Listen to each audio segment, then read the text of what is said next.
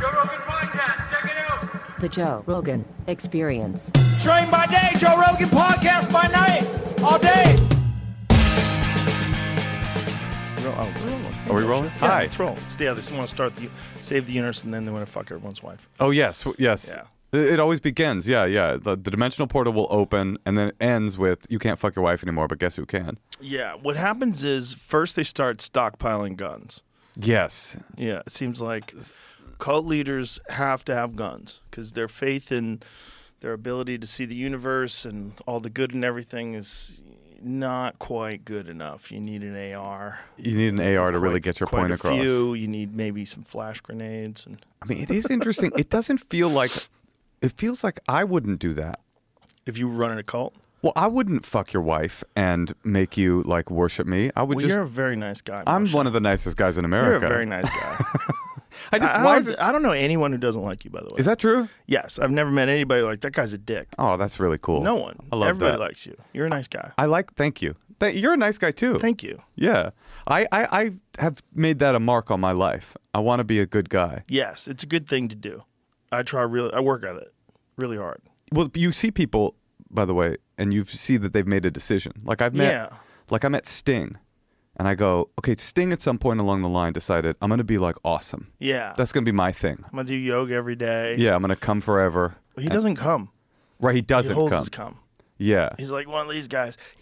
No, what I'm saying is he was so nice when I met him that he released. Oh wow, interesting. Yeah, I have it in So sweet. I have it at home on my in my office as a little jar of Sting cum. When he goes, he probably really goes. I mean, I think what is the the deal with that? That's why he says tantric- don't stand so close to me because he blasts you away. the tantric thing they're supposed to have an internal orgasm like they're supposed to absorb it Right. internally Right.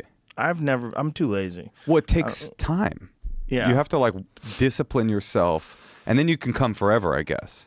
it seems like you're thinking about your cum too much to That be does seem like a- spending so much time doing that A lot of time focused on come. i mean there's probably a benefit in it but every benefit that you get off of something that's a difficult endeavor is a detriment to something else What do you think the detriment? Oh, just your just mental the amount energy. of your time you're thinking about your jizz. like it's fucking weird. I mean, it's like, you know, I mean, I guess you could say that about a lot of things, though, right? You could say that about like people who bodybuild.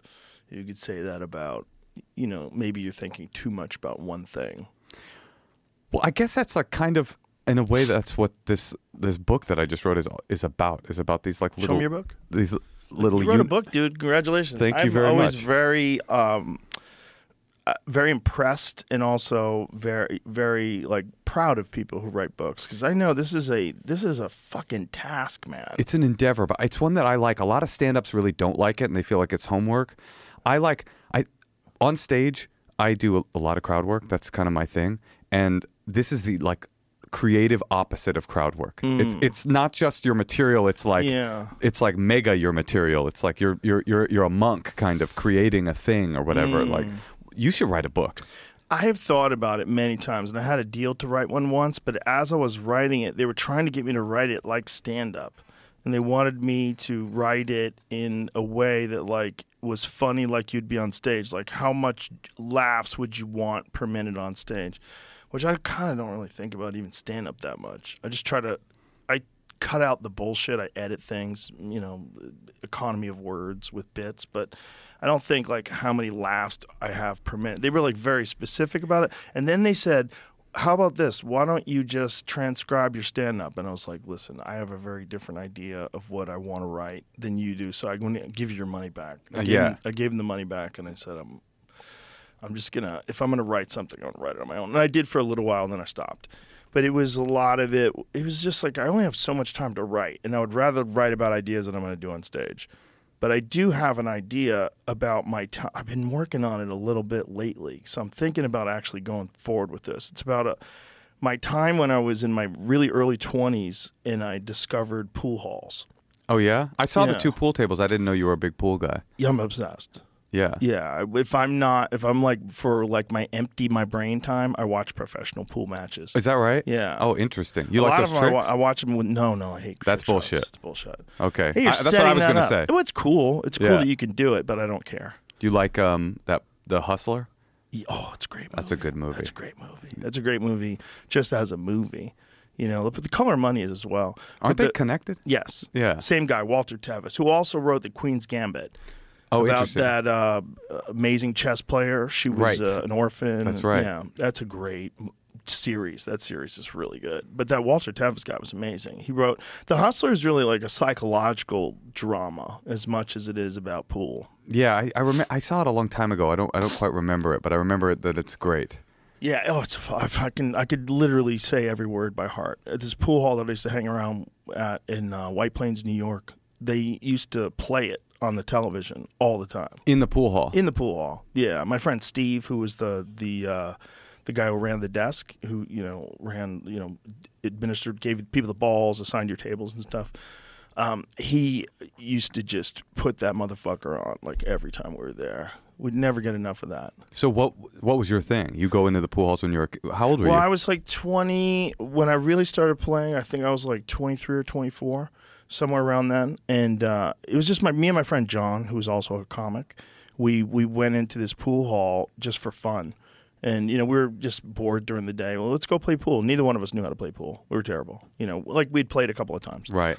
and then um, we just stumbled into this pool hall that had this insane array of characters all these people that were criminals and hustlers and homeless people and people who lived in flop houses and people who were j- fucking insane gambling addicts that would bet on raindrops coming down a window pane they Yeah. would bet on fucking anything man they wa- they just wanted action And they you were always- teens walking in there? What's that? You were- guys were teenagers going No, in no, there? we were about. T- I was. I was. John's a little older than me. I think I was twenty three Uh-huh. or twenty somewhere around then. It's like, well, yeah, like ninety. So yeah, I was probably like twenty three, and I just remember thinking, like, this is a whole world that I didn't know existed.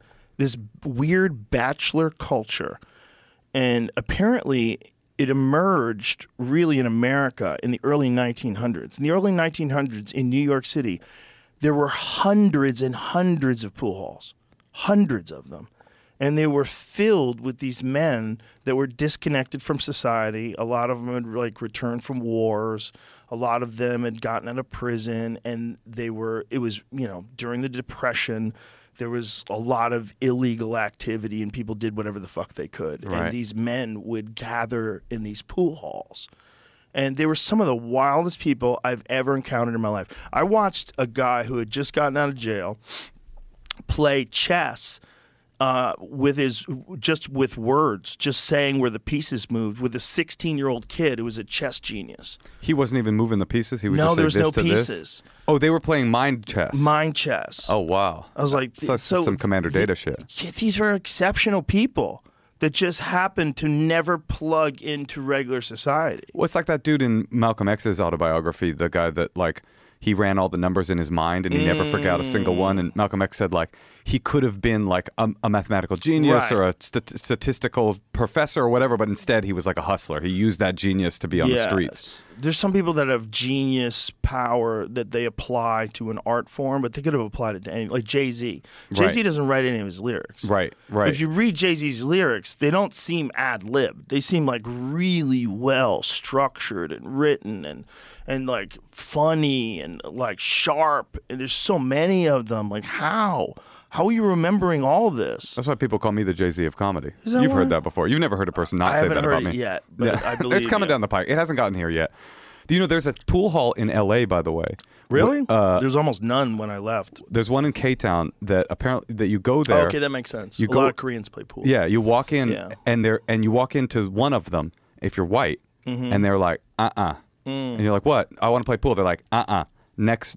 Next two doors down, You They're go, allowed no, I'll to do play that." here. They're like, uh, uh Well, they do whatever they want. They, Isn't they that have their wild? own rules. And then you walk down, and that's where the white people are playing pool. But it's the same owner. Oh, that's hilarious. But by the way, you cannot complain. No one will listen. Yeah, If nobody you're a gives a fucking shit. white guy, and you can't get into a pool hall, You and call they the have a cops. pool hall for white guys. Like, Right. shut the fuck up, dude. There's robberies going on. Yeah, yeah, yeah. I got no time for you. people are shooting people. Hi, Why- LAPD. why are I you was whining? rejected uh, access to a Korean pool hall. It, it feels very wrong. Yes, I want. I want someone to intervene immediately. This was horrible. I am a white male. like maybe if you work your way up through the pool tables in the white one, then they'll they'll they'll adopt you into the Korean one. If you can they start playing know them. you, maybe they're probably gambling. That's probably what a lot of it is. I would have. Oh right. The word pool comes from pooling money together.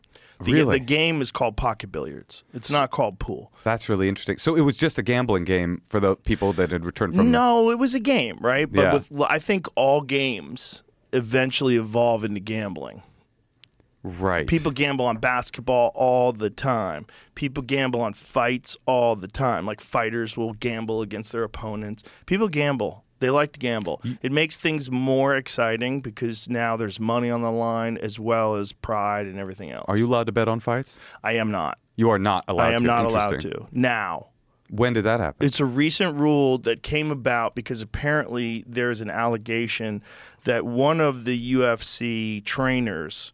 and I want to be real clear about this because I actually like this guy a lot, and I think he's a super talented trainer. And I do not know if this is true, so I w- I won't even say his name. But one of these trainers was apparently aware of injuries, and then informing uh, Uh-huh. like a group of people online who are betting. So they're saying like, "Hey, this guy's got something wrong with him. Right. He's not going to win this fight." And then all the money would go on the opponent, and then they would rake it in. And this happened allegedly uh, on fighters that he was training or people that he knew. It's like and insider stock trading. it's similar. Yeah, it's fishy also because it gives the possibility that fights are dives. You know, it, when a, when a coach is betting against uh, their fighter, like or giving other people information against their fighter, if that happened, I don't know if it happened again. I just want to be real clear. It's allegedly. Um, if that's the case, that's kind of like you're it's it's next door neighbor to a dive, and that is the last fucking thing we want in mixed martial arts is fixed fights Right. Right. which is weird because it's owned by the same people that own WWE now. Right. Which is kind of crazy. They've had a good week. it's a great week. Yeah, it's a good week to be in the E. WWE. Yo, dude, that Vince McMahon is wild. that boy's out there. I it I read the I couldn't get through the text messages. I started trying to read them and I was like, I don't want to read. This is like poison. You- But the thing is, when I see that dude with his shirt off, he's 80 years old, he's got a chain around his neck. What are you shocking me with this information? yeah, yeah. Don't you think it takes a lot to get that guy going? No, it's you're saying he needed to send all those text messages to get aroused at that I age. think he probably needs a lot just for stimulation. Listen, he's a billionaire. Right. He's been running pro wrestling for fucking decades. He's world famous CEO of this giant fucking multinational company, pro wrestling company. He's also in pro wrestling. He Right. gets out there and competes. He does it. Yeah, I guess at or a cer- you know performs. I should say. At a certain point, I guess if you're that through the looking glass of reality, like you become a heel in in life. Life is heel, and and the, and everything is a match. Yeah, if you're going to be really successful at putting together pro wrestling, probably be pro wrestling all day long. You got to stick with it. Yeah, like stay in it all fucking day long. Don't go read Nietzsche at the end of the day. Don't be reading Carl Jung's thoughts on flying saucers. Get the fuck out of here. Drink beer and go fuck. Yeah. That's what you should be doing. You're on the road. I want you to Ric Flair it until the fucking wheels come off. they do come off too. Well, they- yeah, on almost all of them. The Yeah. only one who hasn't is The Rock. Right. The Rock is in remarkably great condition, obviously huge and massive and muscles and everything, but mobile. He can do things. Like we worked out together. That's interesting. I wonder because he he also seems like kind of the most. He's one of those dudes who's got he, like what you're talking about, genius level. He could have been anything. Sure. He's Yeah. kind of got one of those mega IQs feeling like. Well, he's got a mega discipline, is what he has. Right. And if he applied that to intellectual endeavors, he would be a mega genius. It's like it, I think they're we want to think that they're not connected, but I think they are. And I think like a Michael Jordan or someone who gets that good at basketball could get that good at anything. It's just they don't apply themselves in that area because that's I think it's just exceptional people. Well, you know, there's that weird idea, and thi- I, apparently this is proven that the difference between a world championship runner and the number five is like less than a second. Their speed, right? I mean, the, the difference between the Olympian and, and the guy that doesn't make the podium is so it, it's just infinitesimally small. And then the the reason that the person wins is because they believe.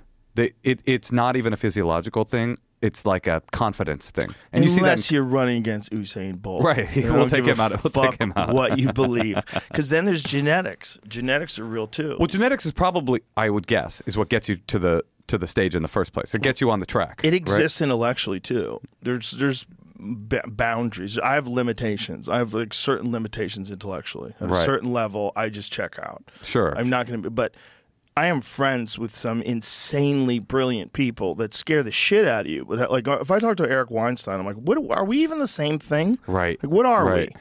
We're not the s- we're, we're barely the same thing. You know when you really see that kind of genius is when they start talking to you in a way you'll understand. You go, "Oh, so you wrote that book that I can't even comprehend, but you're also conversationally able to Eric help doesn't me." even try. He, doesn't, doesn't even try with that. he leaves you behind. does sometimes. I try to tell him like you got to help us out here, but uh, but it's just because that's how he thinks and that's how he communicates. It's like he- he- if you, like if you're going to talk about comedy uh, to someone who doesn't do comedy, you'd probably just start talking like a comic. Like, Right. This is what we do. This is how I Right. do it. I'm not gonna like I can't hold your hand too long. You're 40 years old. Yeah, Let yeah, me yeah. Just explain how I do it. Yeah. Either get it or you don't get it. But I um well I was uh, on that pool thing though. The- Yeah. The, that universe when you walked into that pool hall and saw like bam this is another universe. Yeah. To me like that is that's the experience of my life over and over again. Uh, that is what the book is about is these like these momentary portals into another universe, you know, Mm. where somebody taps you on the shoulder and goes like walk over here. It's like Oh, Luke yeah. Skywalker, right? Right, like right, right. he's this weak, powerless kid on Dantooine or whatever, and uh, and then all of a sudden Obi Wan Kenobi's there. and Goes, look, there's a whole other universe here. Will you show everybody your shoes? Because I think those are Luke Skywalker shoes. That's what I was gonna is say. bullying, I couldn't Joe. remember. I love them. I couldn't remember the name of the planet though. When you said Tatooine, I oh, was this, like, you think that's these it. are Dantooine shoes? Yeah, yeah, for sure. These are cool. Joe came in and s- almost liked them. I felt pretty good about I, that. th- they're unusual. I love that you wear them. They look great with white slacks or tan slacks. Are those This white is- or tan? This is so close to a compliment. It's, it's a compliment. You you have a style. You have a certain style. Um, they're the most comfortable Chain shoes. out too. Look at you. Chain rocking- out. Yeah, always chain Look out at all the day. If I'm fuck. coming to. If I'm coming to Joe Rogan, Chain I'm out. taking the chain out. Let's you know, go. Yeah, let's freaking Let's go. fucking go. I say let's freaking go for the Yeah. kids. Yeah, let's friggin' go. Let's friggin' what's, go, What's guys. less offensive, friggin' or freakin'?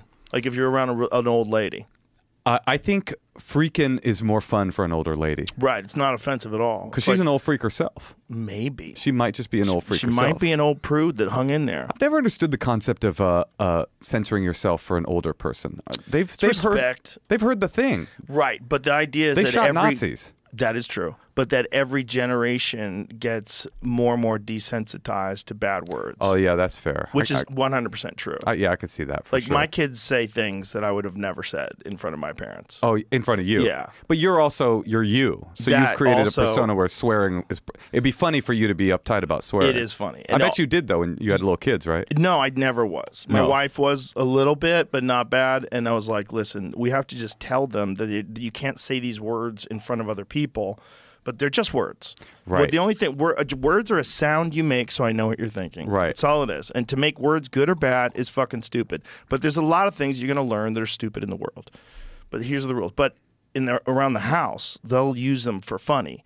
And it's hilarious. It's like you raising comics because we all talk like comics. They'll talk shit, you know, and it's fun. It's- Totally. I had a conversation with my daughter the other day. I go, I sat her down. I go, okay, honey, you're funny. And with great power comes great responsibility. I go, you're going to have to figure out how to, how to like where the line is because people who are Yes. funny, take it from me, Yes. walk through the world offending people because they think they're being funny and they've gone like a step too far in personal interactions. I go, Yes. that's your job now.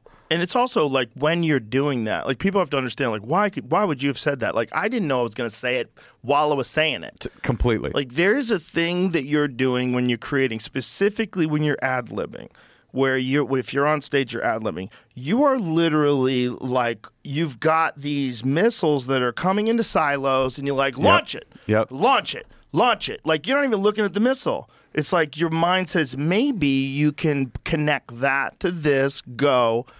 And sometimes it's just like th- it's it's a dud. and- oh, and sometimes you're up on stage and you go, "Oh, I've oh that was the end." Yeah. I wish that that missile that, was the end. missile I destroyed. shot the- myself. the- it destroyed the village and everybody in it. I've definitely had that experience. But yeah, there was a moment on my on my I, did- my crowd work album, crowd surfing, where I heard myself when I was listening back to it. I was riffing one riff. And in that riff, switched back and did the better riff. Like that's a pretty. Speaking of like the way the brain works, like Yeah. that, it's like a honed. That's a honed brain that comics have. Well, you've got that. You've done that exercise over and over and over and over and over again, so you get like super comfortable in that pocket of of crowd work. Like Big J Okerson is amazing at that. One of the best. Yeah. He's one of the best ever at that. He's just so Andrew Schultz is as well. They're just so comfortable. There's a fucking hilarious one that Schultz just put out of uh, he's talking to some guy in in the audience who brought a date, and the date turns out to be a trans woman, and it's just this hilarious. But fun, lighthearted, positive. It's really cool. It's very skillfully done. Right. You know, it's a sk- and, it, and the whole audience loved it. It was like they loved it. It was f- it was great. well, that's how I think of crowd work when it w- goes really well. Everybody's having a good time. Yes, it's like a gift. It's like a gift to the crowd Yes, because they yes. know in their mind, I will. This moment will not be. Re- this was for me. Right. I, this was a gift this comic gave Yes. me tonight, and it will never exist again, except in TikTok form. Uh, hopefully, it'll go viral a million times. Forever. Well, that I always think about that when the, everybody's blowing up on these crowd work clips is like how many magical moments. But there's something beautiful about this too. Mm-hmm. How many magical moments you you offered on stage in the pre-digital kind of uh, upload everything era, where you're just like it was just momentary. It was just an offering to that moment. Yeah. there's something really beautiful about that. I love that. I think that's like it's important. uh, I think the artificial reality of digital life.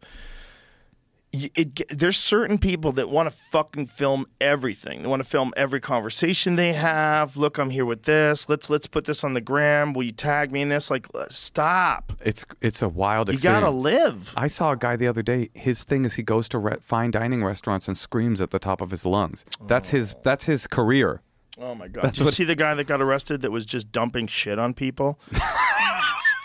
Now that I respect. He dumped a whole bucket of shit on some guy that was like on a train, just shit. on down his back. Yeah, And then what he said, it's a prank. It's like, yeah. no, we're and he's past a that. kid, and in you know, I mean, I think That is we were crazy. talking about it. I, I, I said I think it might be bioterrorism because there's some like shit. Human shit is like really dangerous. That is definitely biohazard for Yeah. sure. Like humans are gross. Like our our fucking gut bacteria. If that gets in a cut, if human shit gets in a cut, you better wash the fuck out of that. Talk thing. about going viral. what We're going viral. This joke is landing Oh, actually, exactly you're where right. I wanted it to. viruses. yeah, yeah. Literally. Please it's- don't write in. That's where plague comes from. From I uh, mean, that's the ear- early days. It was a lot of it was like terrible hygiene and terrible sanitation and no running water. So people were just shitting in the streets. They were shitting in buckets and throwing out the street. There's human feces everywhere. Do you know why people think perhaps the Jews didn't suffer as much in plague, um, other than uh, conspiracy theories that they started it during the Black Plague? There was a conspiracy theories way back then that they did it. Uh, I'm pr- I'm pretty sure. Yes, I, I don't know where that rumor would have come from. So how did they survive it? So Jews, when they eat a meal, every single meal uh, with bread, always wash their hands. It's a part of the ritual. It's a ritualistic thing. You wash your hands before you eat bread, and and uh, people didn't really do that because germ theory wasn't. People didn't know about germ theory. They didn't understand the correlation between washing your hands and eating. And so Jews would always wash their hand before every meal, and that is how uh, apparently they they sidestepped some of the the ravages of the plague. Do you think that that a lot of the religious rules, like washing your hands, it has to be based on some ancient understanding of where diseases come from? Like think about no pork, right? Right. The trichinosis. thing. Trichinosis. Yeah. Yeah. It's ubiquitous in porks. Right. In, in porks. In them porks. pigs, in pigs, and bears, in uh, mountain lions. They all have it. Like it's like a giant percentage of bears have it. A giant percentage of pigs have it, especially wild pigs. So that would s- prevent you from ever getting that. Let's just say no one eat pig. The simple way. Don't cook it to 147 degrees. Right. I don't know what the fuck that means. I don't know when the right way to cook it. It kills people. Right. Let's stop eating that. And then shellfish. Same deal. Red tide. All sorts of other bacteria that you What can about get. mixing um, linens and wools or whatever? That's a weird one. But like the the shellfish one, people die of oysters. I just read about someone dying from a raw oyster. It's super rare. I still eat them, Yeah. um, which is a really stupid thing to do. You know, like They'll why am kill I you? eating oysters if they can fucking every one out of a million people gets whacked by an oyster? Uh, I didn't. I did not know that. yeah, somebody died just recently. My and kid now eats I'm like live- rethinking my oyster consumption. I'm My like, what kid am I doing? eats live sea urchin. Whoa. She's Oh, a more adventurous eater than Uni. I am. Yeah, I love it. I so love straight that. out of the straight out of the carcass. Damn. Yeah, That is it's adventurous. moving a little bit. That's my favorite sushi. Man dies after contracting Vibro vulnificus bacteria from fresh oysters in Texas. Re- it's right here. Oh shit. You're going to No, you're good. The consumption of raw oysters at a Texas restaurant led to the untimely death of a relatively healthy. Relatively is a weird word for a dude in his 30s. you know, like, what are we talking about here? Relatively healthy. What are you trying to say? It's a lot of editorial from USA Yeah. Today. It is relatively healthy. I the wouldn't say man, hold on, Jamie. The man contracted a bacterial infection known as vibral vulnificus. Vul, vul, vulnificus. he's my favorite techno DJ. It sounds like a, a good one, like from like Germany or somewhere that thrives in warm coastal waters. So it's like local bacteria. I think you're good though, Joe. If he died and you I'm said it's one definitely every every every Million. millionth oyster, he ate the oyster. It's probably more than one every million. Oh, look, it, the guy lost his toes. Yo. Oh, this is not good. I do not want fibro vulcanifuckninus. Is it a flesh eating bacteria? It's, what- those are weird. You hear about those in the news every now and again. Fresh flesh eating. Ah, it is a fucking flesh eating bacteria. God damn it. I heard you a- hear about those. I don't want one. No. That's my official stance on this. I heard about a uh, a kid that ate a slug as a dare. You- Oh, Yeah, you, it read became that story? Paralyzed in Australia. Super brutal. Oh, horrible. And then you start. War- I warned my kid. I go, don't eat slugs. But it's like she's going to do some other terrible thing that I can't think of. Right, you never can protect them fully, nor should you. That's the unfortunate thing. It's like you gotta they have to experience a certain amount of like falling down. Right. It's part of the process. I just. But I did tell her don't eat slugs. Don't eat slugs. The other day we were on the beach though, and my neighbor had a lobster trap out, and uh, and he took out his lobster trap and he was undoing it, and there was this uh, undulating piece of seaweed. I go, I think there's something alive in there, and we shook it off, and it was a full giant octopus. Ooh. It was the coolest, and my kid reached in and grabbed the octopus like. Just like it was her friend, she was like, "Baby Whoa. octopus, my friend," and they then will bite the fuck out of you. that's what we found out. Every Oh, octopus is no. venomous. Well, she didn't get bit. Every octopus is venomous, and not most of them can't kill you, but every one of them has a beak that will fuck you up. yeah, they're all beak. But he was very cool. Do you know about how they kill them when they catch them? No. They bite their heads. it. who? Who they? Fishermen. They physically bite them. Fishermen physically bite their head, like right where the brain stem is, and then they change color. And that's how you know Whoa. they're dead.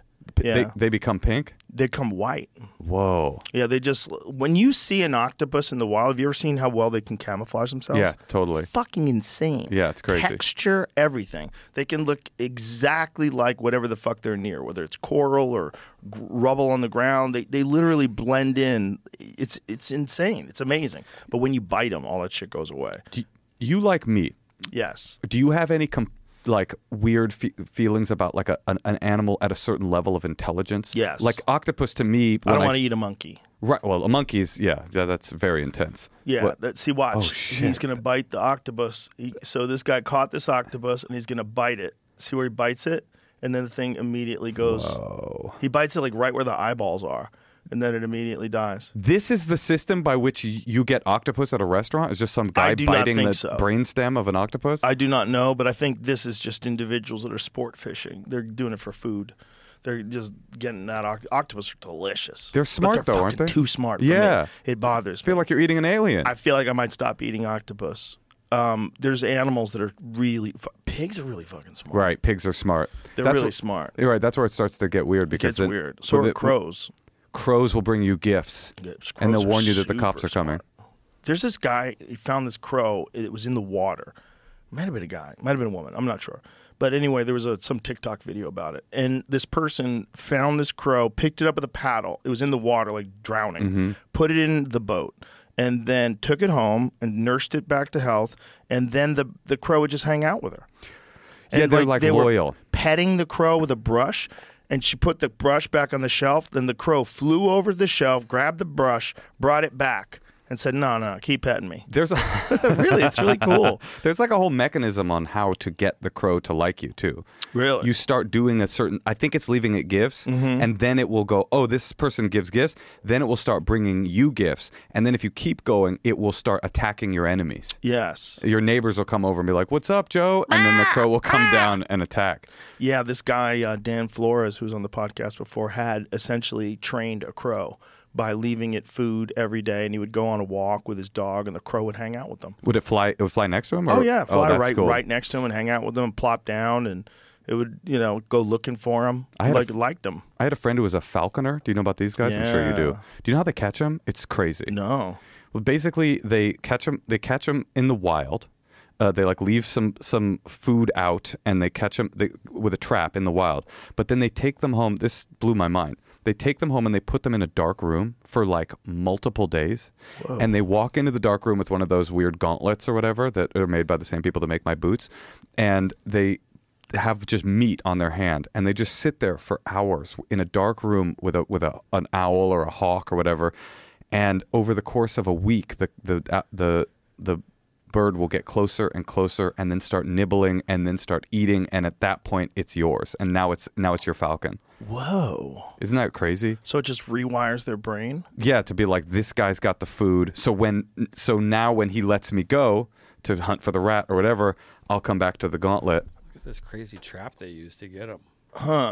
And every falcon that a falconer has is caught captured in the wild. Really? They're not like uh, bred not or whatever. They bred. they just capture them and then they do this weird thing where they train them and then they let them go after a few years of service. when I was in Scotland, there was this lady who was uh, she trained a, a variety of birds, but she trained owls and falcons, and uh, so she had a falcon there. And she said the problem with the falcon is when they let it go, it just fucks things up. It just fly, it just finds another bird and kills it. Like she, like every time she lets it go, it finds something and kills it. It's just like an it, it's violent. Oh, it's the worst. It's a monster. Right. It's just a killing machine. It doesn't matter if it's hungry or not. It's, it's just flying around looking to fuck things up. She said the owl is the second dumbest bird in the wild.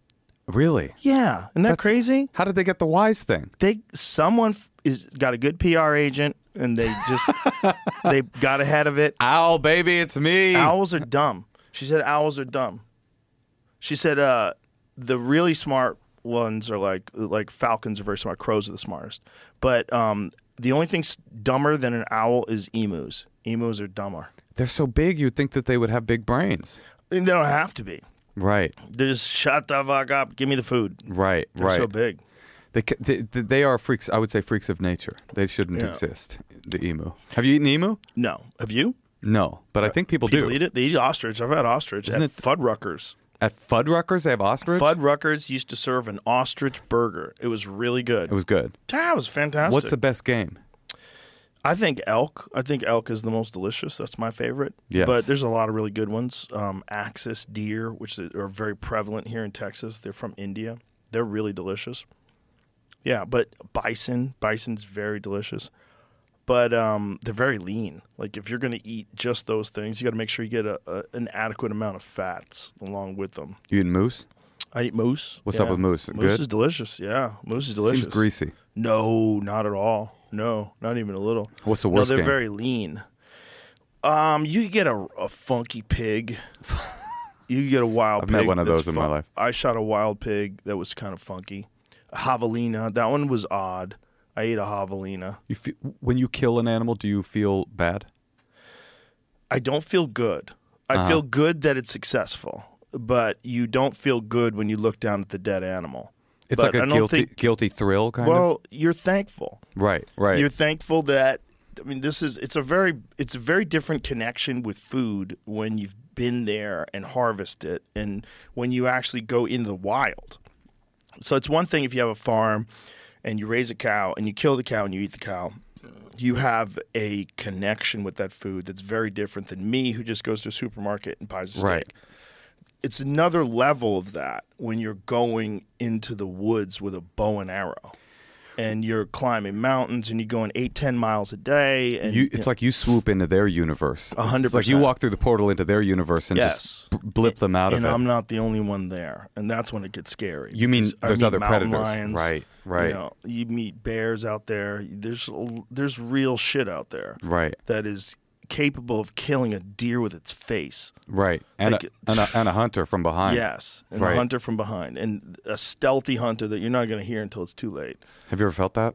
I've seen them. Um, I've never been stalked by one. The biggest one I ever saw was actually inside of a car. I saw inside like two years ago. I was with my friend Colton, and uh, he goes, "Look at the cat." He stops the truck, and it's at dusk, like right when the sunlight's going down, and I see these glowing eyes under a tree, and we're about thirty yards away from it, and I have binoculars, so I put up my binoculars to Yeah. look at it up close. It was fucking terrifying Mountain lion. huge one. Yeah. A huge male, like 170 plus pounds. Just massive muscles. The muscles were so impressive. Like his forearms were huge. They're so scary because they don't attack you until you're not looking too. So you'll never know. They'll just be on top of you. Yeah. You think you could fight one off? No. I'd be done for. You would. You got No. muscles. You could like Nope. you Nope. scream and Dude, yell. I could and- barely fight off a house cat. a regular house cat will probably fuck me up if it's motivated. Dude, I got a I got a German Shepherd. Those are great dogs. Well, They need a lot of work though. Listen, I, I was like, I don't know if you've noticed the last few years, things have gotten a little bit weird. Mm-hmm. And uh, I was like, okay, I'm on the road a lot. I know what I'll do. I'll get a German Shepherd and it'll protect my family. But then I entered into a negotiation with Natasha because she didn't want like a hardcore one. So what we ended up getting was this giant fucking bitch. I mean, it's just such a little like clown. It's like d- the DoorDash people come and they, they're wearing a ski mask. It'll be like, well, Ashante, right this way. Come on in. Like, it, Oh, no. there- so I have the I have all of the work of Right. a German Shepherd with none of the none of the. Is it a male advantage. or a female? It's a male. Is it fixed? Yes. There you go. That's my problem. Yeah. That's that's a big part of it.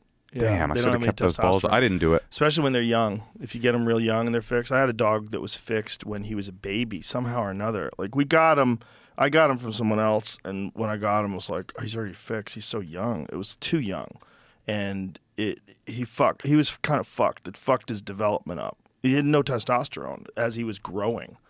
Which is just not good for a male dog. There's a lot of arguments that it's look, it's irresponsible to let your dog have a bunch of puppies, and then you know. th- it- So if you're letting your dog out and your dog is fucking other dogs and getting them pregnant, getting pu- yeah, that's irresponsible. But my dog's not fixed, and he doesn't go out. If he interacts with dogs, it's my friend's dogs. You know, we play in the yard. I take him for walks. He doesn't get loose to go fuck a dog. It's not irresponsible. Do, does he ever get to fuck? He's never fucked. Oh, No. that's cruel in a different way. I'm afraid he would find out about it, and then he would never sh- shut the fuck up. Like, Dad, where's the girl? Where's This the is- bitches? Literally, Where I are the don't know if bitches? you know. This has been great. Do you know about this sex This stuff? is my favorite thing, and I didn't even know about it till now, and I'm seven. That's funny. That's a different kind of meanness, though. You let it keep the balls, but you Mm. keep it from ever having sex. Well, Does he- th- they can't not come, and if they're having sex, the girl can get pregnant. Right. It's right. not like humans where it's funsies. Right. You know, you, you, there's no funsies in the animal world. Yeah. That's why deer only have sex once a year. We need to. Is that true? Yeah. Well, they have multiple times in this one time period in a year, but it's called the rut. We should make a dog condom. It's not going to work. No, we p- put it on. If you love your dog and you want it to get laid, Well, you slip could it give on. your dog birth control, I guess. but- Really? yeah, but that would probably fuck the female dog up. It fucks women up. Right. Birth control's terrible for women. They've been telling women to take birth control forever. Birth control does all sorts of wacky things to the way you perceive people. It's there. I I have a friend and his daughter died. She had a stroke because she had a blood clot that is apparently one of the side effects of smoking cigarettes and taking birth control. It's possible to have that happen, and she died that way. She was like 17 years old. It's like it's a tricky medication. I mean, it's Right. it's great that women got their liberation sexually and that you, every time you had sex it wasn't like you're going to have a baby that you could choose when Right. to do it when not to do it but Because that'll fuck your perception up too, having a kid at 16. 100% Yeah. yeah The- listen there's there's arguments for both sides of it and they put some girls on birth control for their acne to control acne I've heard about that. Yeah.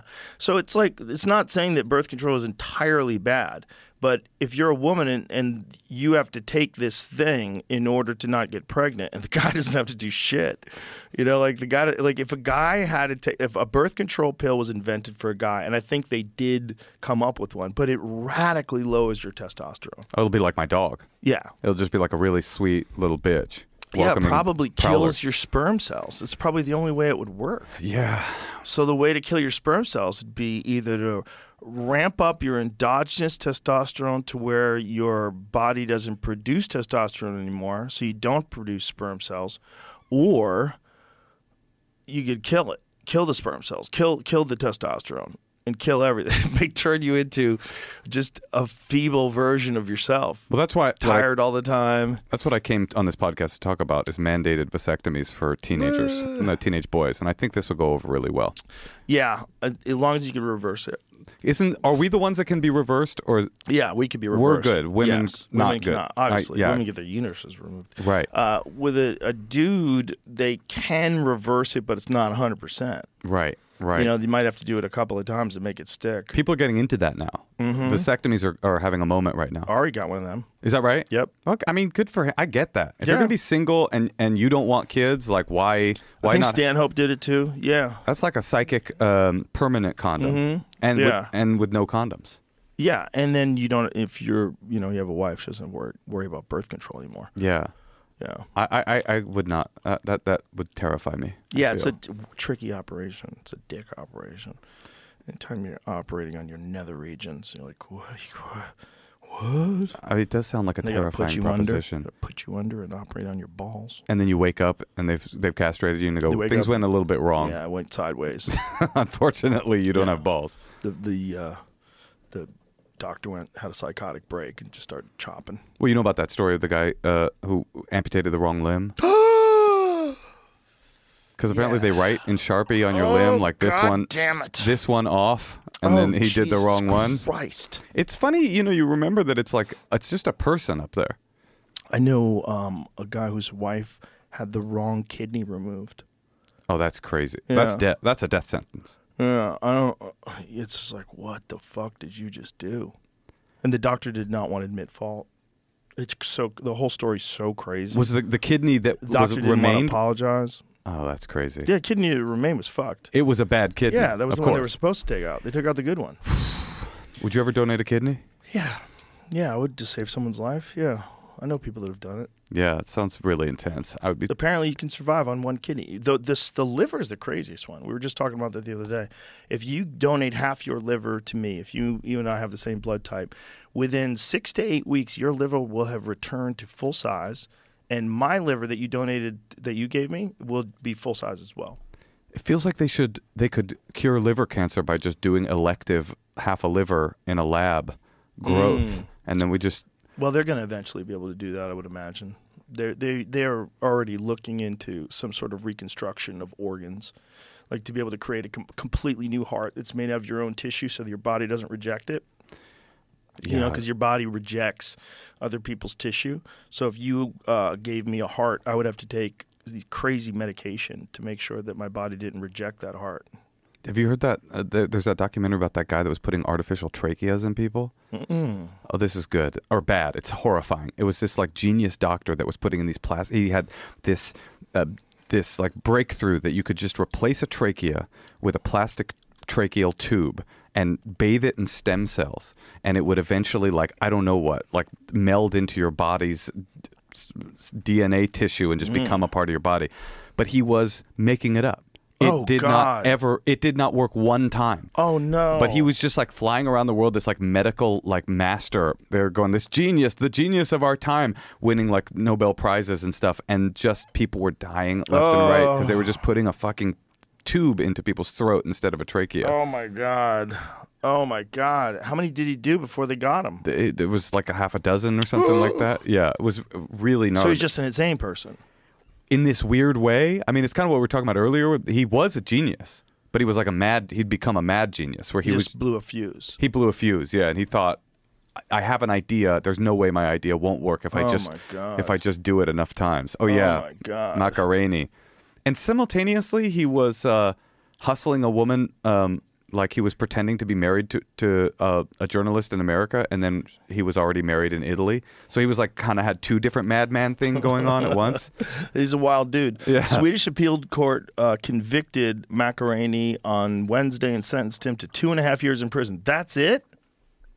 That's pretty crazy. Yeah, it- Sweden. Once there's a wall up where you're a medical professional, I guess there is a little bit of an arm's length. I mean, these people did know they were doing an experimental um, surgery and that they could die, I guess, but they didn't know that it definitely wouldn't work. But they obviously decided that he did something wrong. They put him in jail for two and a half years. Yeah, this guy was a wild one. Jesus Christ. Impulsive liar, spinning wild stories and manipulating a woman who became his fiance. The appeal court ruled that two of the three patients who died did not require emergency intervention. Oh my God. That was the part I forgot.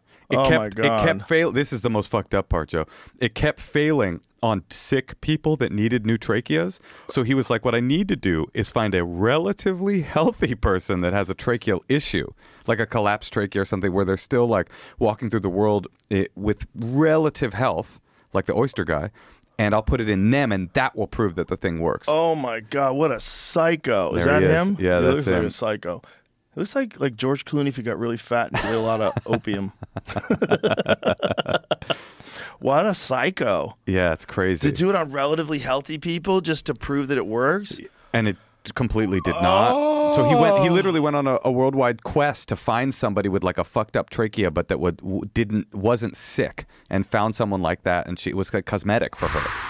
And she's like, I'm tired of talking like this, and I have to have like a scarf on, and okay, I'll do it.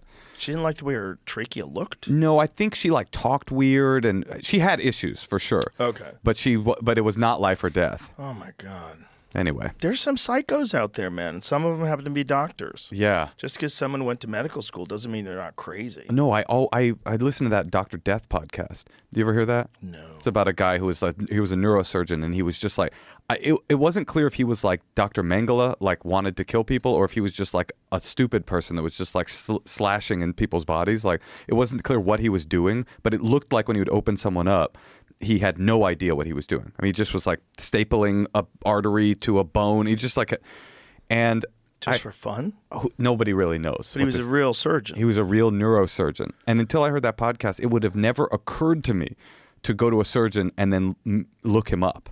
I, am sure you are Right. savvy enough to do that, but I would have just been like, "You're a doctor. I, Right. You must know things. Okay, open up my brainstem and get in there." yeah, the first time I got surgery, I had, I have n- I had no idea anything about the doctor's credentials, and I don't know anything about him now. I Yeah. don't, e- don't even remember his name. He put me under and opened me up and drilled holes in my bones and. Yeah. Now I, I heard that I would I would always Google. I would I would go deeper. Yeah, man, you you can't be fucking entirely sure that someone's not out of their mind. Well, there's certain there's certain um, professions like that where you assume their degree is the thing that makes them competent, but you forget that it's just a person. They're- Here's here's the guy. It says of the 37 patients dunched. How do you say it? Dunched. Oh, Dunch. Yeah, David Dunch. Dunched operated on in Dallas over ab- about two years. 33 were hurt or harmed in the process. 33. 33 out of 37. That is a bad Four people record. skated clean. Some people woke up paralyzed. Others emerged from anesthesia to permanent pain and nerve damage. From nerve damage, two patients died. One from significant blood loss after the operation, and the other from a stroke caused by a cut verbal arter- v- uh, vertebral artery. Wow. Yeah, he was just slashing. He was in there just like mashing it up, kind of like preschool style. Look at this one. One patient, a childhood friend of Dunst, went in for a spinal operation with someone he trusted and woke up a quadriplegic after the doctor damaged his verte- vertebral artery. artery. That was his like be- childhood best friend. Oh my God. Turn him into a quadriplegic. Jesus Christ. Yeah, there's psychos out there, man. Is that him? That's the guy that plays him in the in, in the TV Peacock show. yeah, yes. That's Josh Jackson from. let's get a real photo of this. There was boy up another here. Doctor Death. There was a guy who created execution machines. There was a documentary about him. It's a crazy documentary because at the end he kind of gets hoodwinked into becoming a Holocaust denier. Oh, I know about this guy. Yeah. yeah. I Yeah. keep tabs on all of them. Yeah, he was. I think he's gone now, but I think at the end of his life, like he was somehow or another brought to Auschwitz or one yes, of the one of the other concentration I remember camps. this guy. Yes, And he said that this could not have been it's impossible that Zyklon Zyklon B could have. Yeah, I saw this documentary. Yeah. Oh, it was Errol Morris film. Yeah, I remember this guy. So what was his assertion? He cl- claims he was invited to other American prisons, expected design modifications to electric chairs, possessed no relevant formal training or education, and claims that he was told that those who did possess such qualifications would not provide advice due to their opinions on death penalty, fear of reprisals, or that they were squeamish about the subject. So so he was what was he? What was his background? just could, could you let it hear it? So it's, his career continued with other state prisons seeking his advice on execution facilities other than electrocution, such as gas chambers, hanging, and lethal injection. How do you say his name? Luch, Luchter? Luchter initially professed his ignorance of other methods of execution. The auth- authorities seeking his advice reminded him that others with more qualifications refused to help. Luchter claims to have taught himself on these other methods of execution and provided advice that was used by the authorities to improve safety and efficiency. So, as Fall claimed when Luchter claimed to have been sought as a witness for the defense for Ernest Zundel during, so one of the Nazis, right? In Canada for spreading false news by publishing and sending material denying Holocaust overseas. Luchter was asked by the defense to travel to Poland to visit out. So that no, maybe that guy wasn't a Nazi. Maybe he was like a Holocaust denier. Ernst Zundel. So what is the trial? Spreading false news. So he's just been accused of spreading false news by publishing and sending material denying the Holocaust. So he's being tried for that. And Luchter was asked by the defense to travel to Poland to visit Auschwitz to investigate whether there had been operating gas chambers for executions at the camp. So at at first examination, uh, Luchter felt that using poison gas in a building with the internal and external design of the buildings currently on display at the site would have caused the death of everyone in the area outside the buildings as well as inside. The film shows videotape footage taken in Poland of Luchter taking samples of bricks in the buildings to take back to the United States forensic science labs to determine whether there was evidence of poison gas in the material. These samples were not identified as to where they came from. Luchter states that the laboratories reported that there was not any trace of any poison gas at any time. Right. I, rem- I remember this. Yeah, now. after his conclusions were disproven and negativity publicity ensued, Luchter lost his work as a consultant to American prisons. So his conclusions were disproven, so they must have found gas. Look, there's a lot of evidence that those were gas chambers. Like, Yeah. That's a, that's a crazy thing. I think I remember that this i- this documentary because he starts saying these things, he starts. It's very similar to like social media clout. He starts saying these things, and everybody starts to in the Holocaust denial community starts like bigging him up and going like, "This is our guy," and he gets more ideological as a result of it. Yeah, and this is the see he didn't know what the fuck he was talking about. This is what the, this is one of the answers. It says it's all a question of concentration. Once the gas is is released into the atmosphere, its concentration decreases and is no longer dangerous. Also, HCN dissipates quickly. The execution gas chambers in U.S. prisons were also ventilated directly into the atmosphere. So so it just dissipates. Furthermore, the argument would hold for the extermination chambers, it would hold for the delousing chambers as well, and one would have to conclude that no delousing chambers existed either. So it's just he doesn't understand how it dissipates. So there's probably no trace because there's no trace left. You Yeah. know, it's we're talking about he's doing this 70 years later. I mean, or that's whatever a, it was. I think that's what the I, I think that's what the documentary was about. Was that this guy got quickly got in over his head the minute he said one thing, they were all like, "We love you," and he became this kind of figurehead of, He of became that an movement. Yeah, exactly. yeah. people saying that they know stuff, uh, which is sort of the disease of our time. So that's the other Doctor Death. They can have a duel of douchebags. I think the Dr. guy Dole- with the surgeon's going to win. He seems more evil. I the other mean- guy seems to, like ego got a hold of him or just stupidity. the Errol Morris Yeah. guy. Yeah, I mean, th- th- there it is a wild thing out there to, to think of going under the under the knife and then waking up and realizing that the. You hear about this? There was a. Uh, a a lab, I believe, I can't remember which hospital, where the women were going in for fertility treatment. Yes. And they were not being given Oxycontin, they were being given saline. And they would be under general. They'd be under general anesthesia, so they couldn't stop it. So they were doing basically surgery, but you were paralyzed uh, Oh because you're under general but you anesthetic. feel the pain. so you feel the pain the entire time. And they found out why. It's because there was a drug addict who was in charge of uh, dispensing the, the Oxycontin who was just like taking it and being like, that's mine. or it's Oh my fentanyl. It was fentanyl. Oh my god. And she was just like dripping the fentanyl into her bag and taking it home. Oh my god. Yeah. Wow. Oh my god. Jeez. That's a rough that's a rough one. And then they would come up and they would say fucking evil people in this world. they would say, "Oh, I felt so much pain." And they would go, "No, no, you're fine." It's like, no, no, I think I just went under general surgery with absolutely no painkiller at all, but I was paralyzed. Oh my god! Imagine that. Imagine that. Well, imagine when they used to do it when you weren't paralyzed. Oh, they put a piece of leather in your mouth Yeah. and just take your Just limb off. Saw your leg off. Yeah. Dances with Wolves style. They would give you um, ethyl ethyl alcohol, right? They would give you booze. They'd give you whatever the fuck they could give you. Yeah. It's not gonna help. What do you think the garlic and the vampire connection is?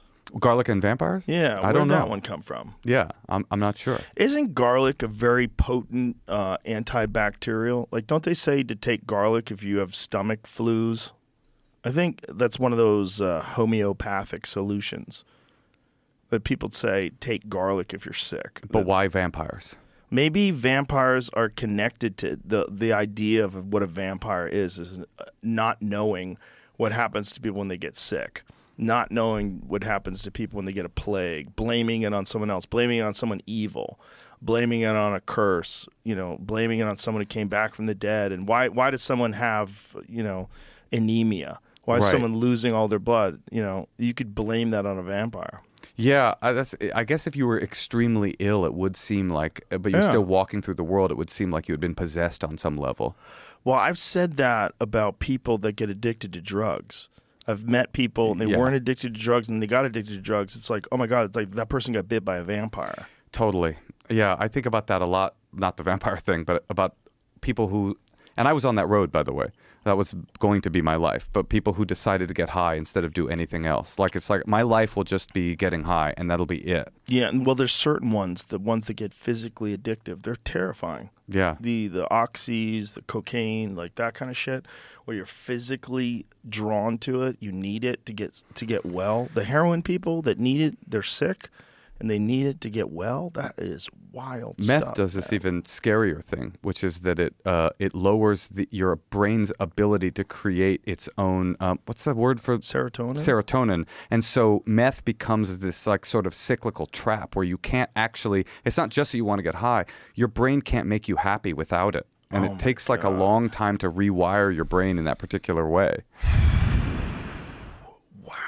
heroin's the one that everybody overdoses from.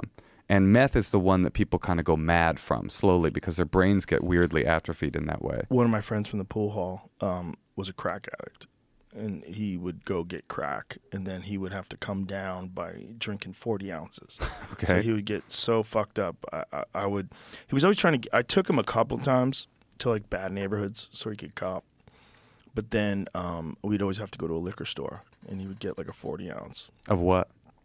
old english something Old like English. that You were a 40 guy? N- well, I've drank them. Um, it's they're fucking crazy strong.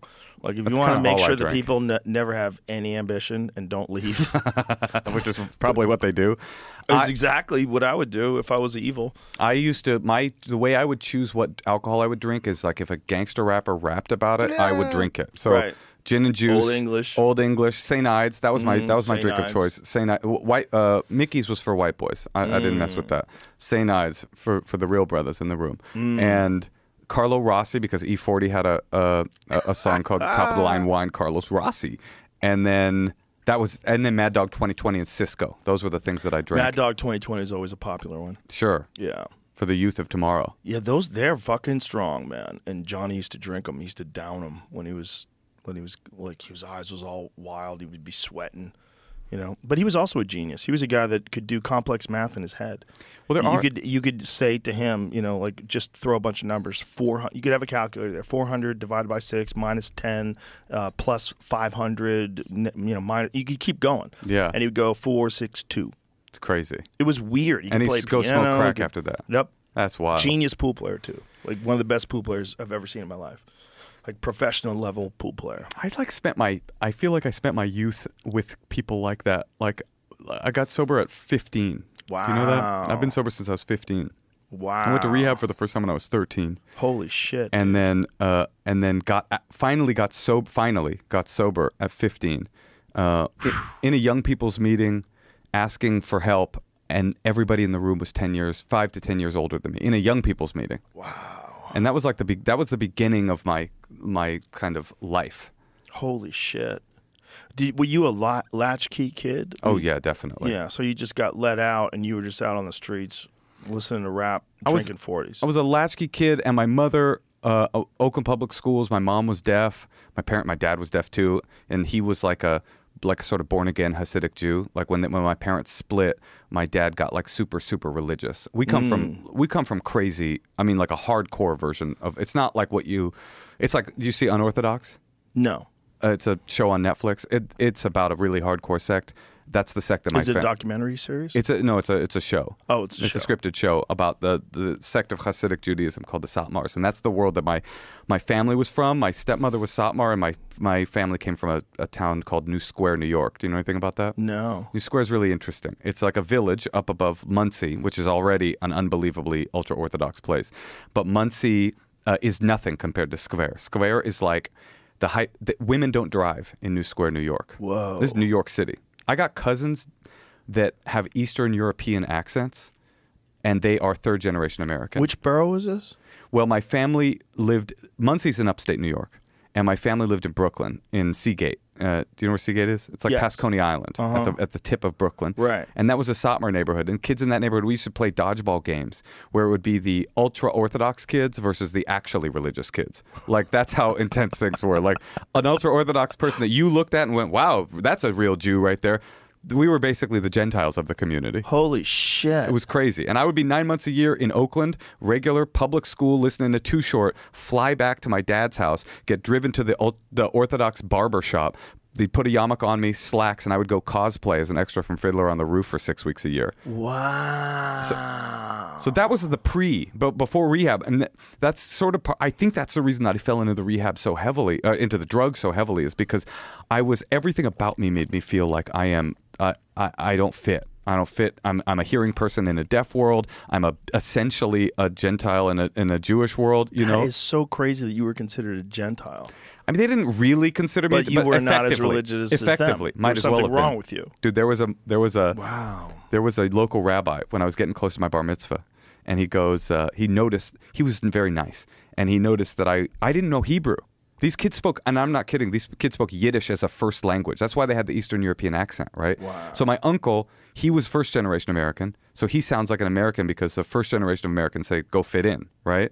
But then by the time he had kids, they're like feeling their comfort in in the United States, and they go, don't go fit in, go to a seminary where we learn Yiddish. So my cousins sound like the extras from Dr. Zhivago, and my uncle sounds like a New Yorker. Like it's that weird. So they speak Yiddish as a first language. I would bring an English prayer book to school, and kids would the people would be like staring, like it was a scarlet letter, like there's something wrong with me because I had an English book. Because you couldn't speak it in Hebrew. Because I You didn't couldn't know read it in Hebrew. So it's getting towards my bar mitzvah, right? It's tw- my 12th year or 11th year, and I don't know the alphabet.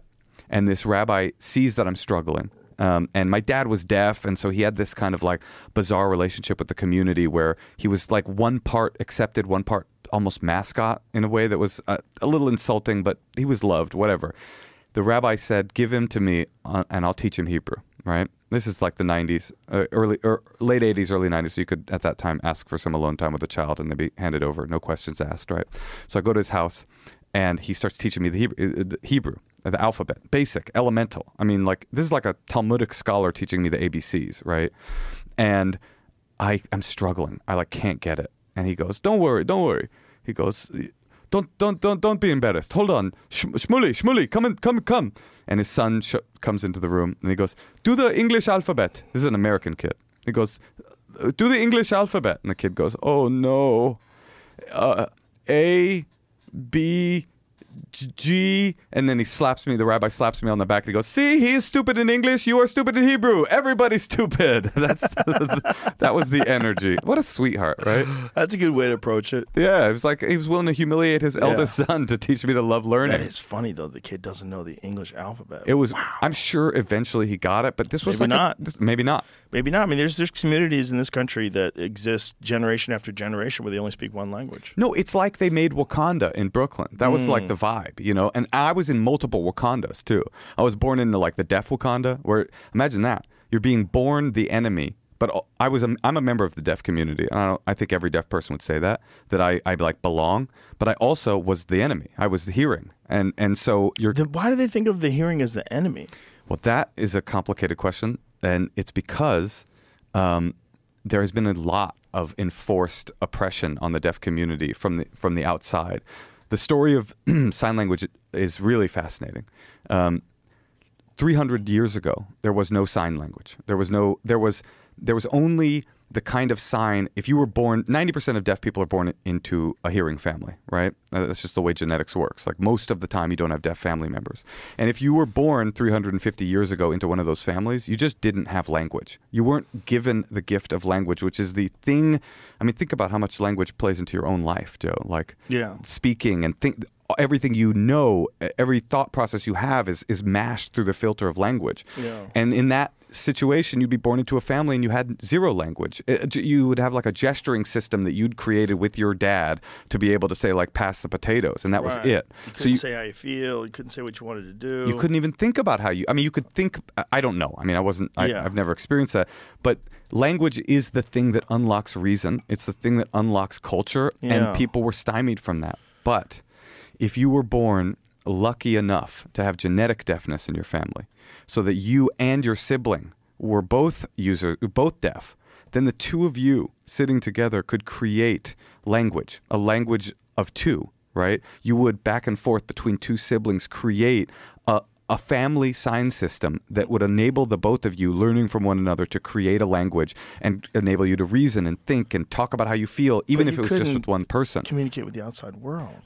but at least you could communicate with Right. yourself and with one other person. I mean, the difference between an isolated deaf person and a s- pair of siblings is the world.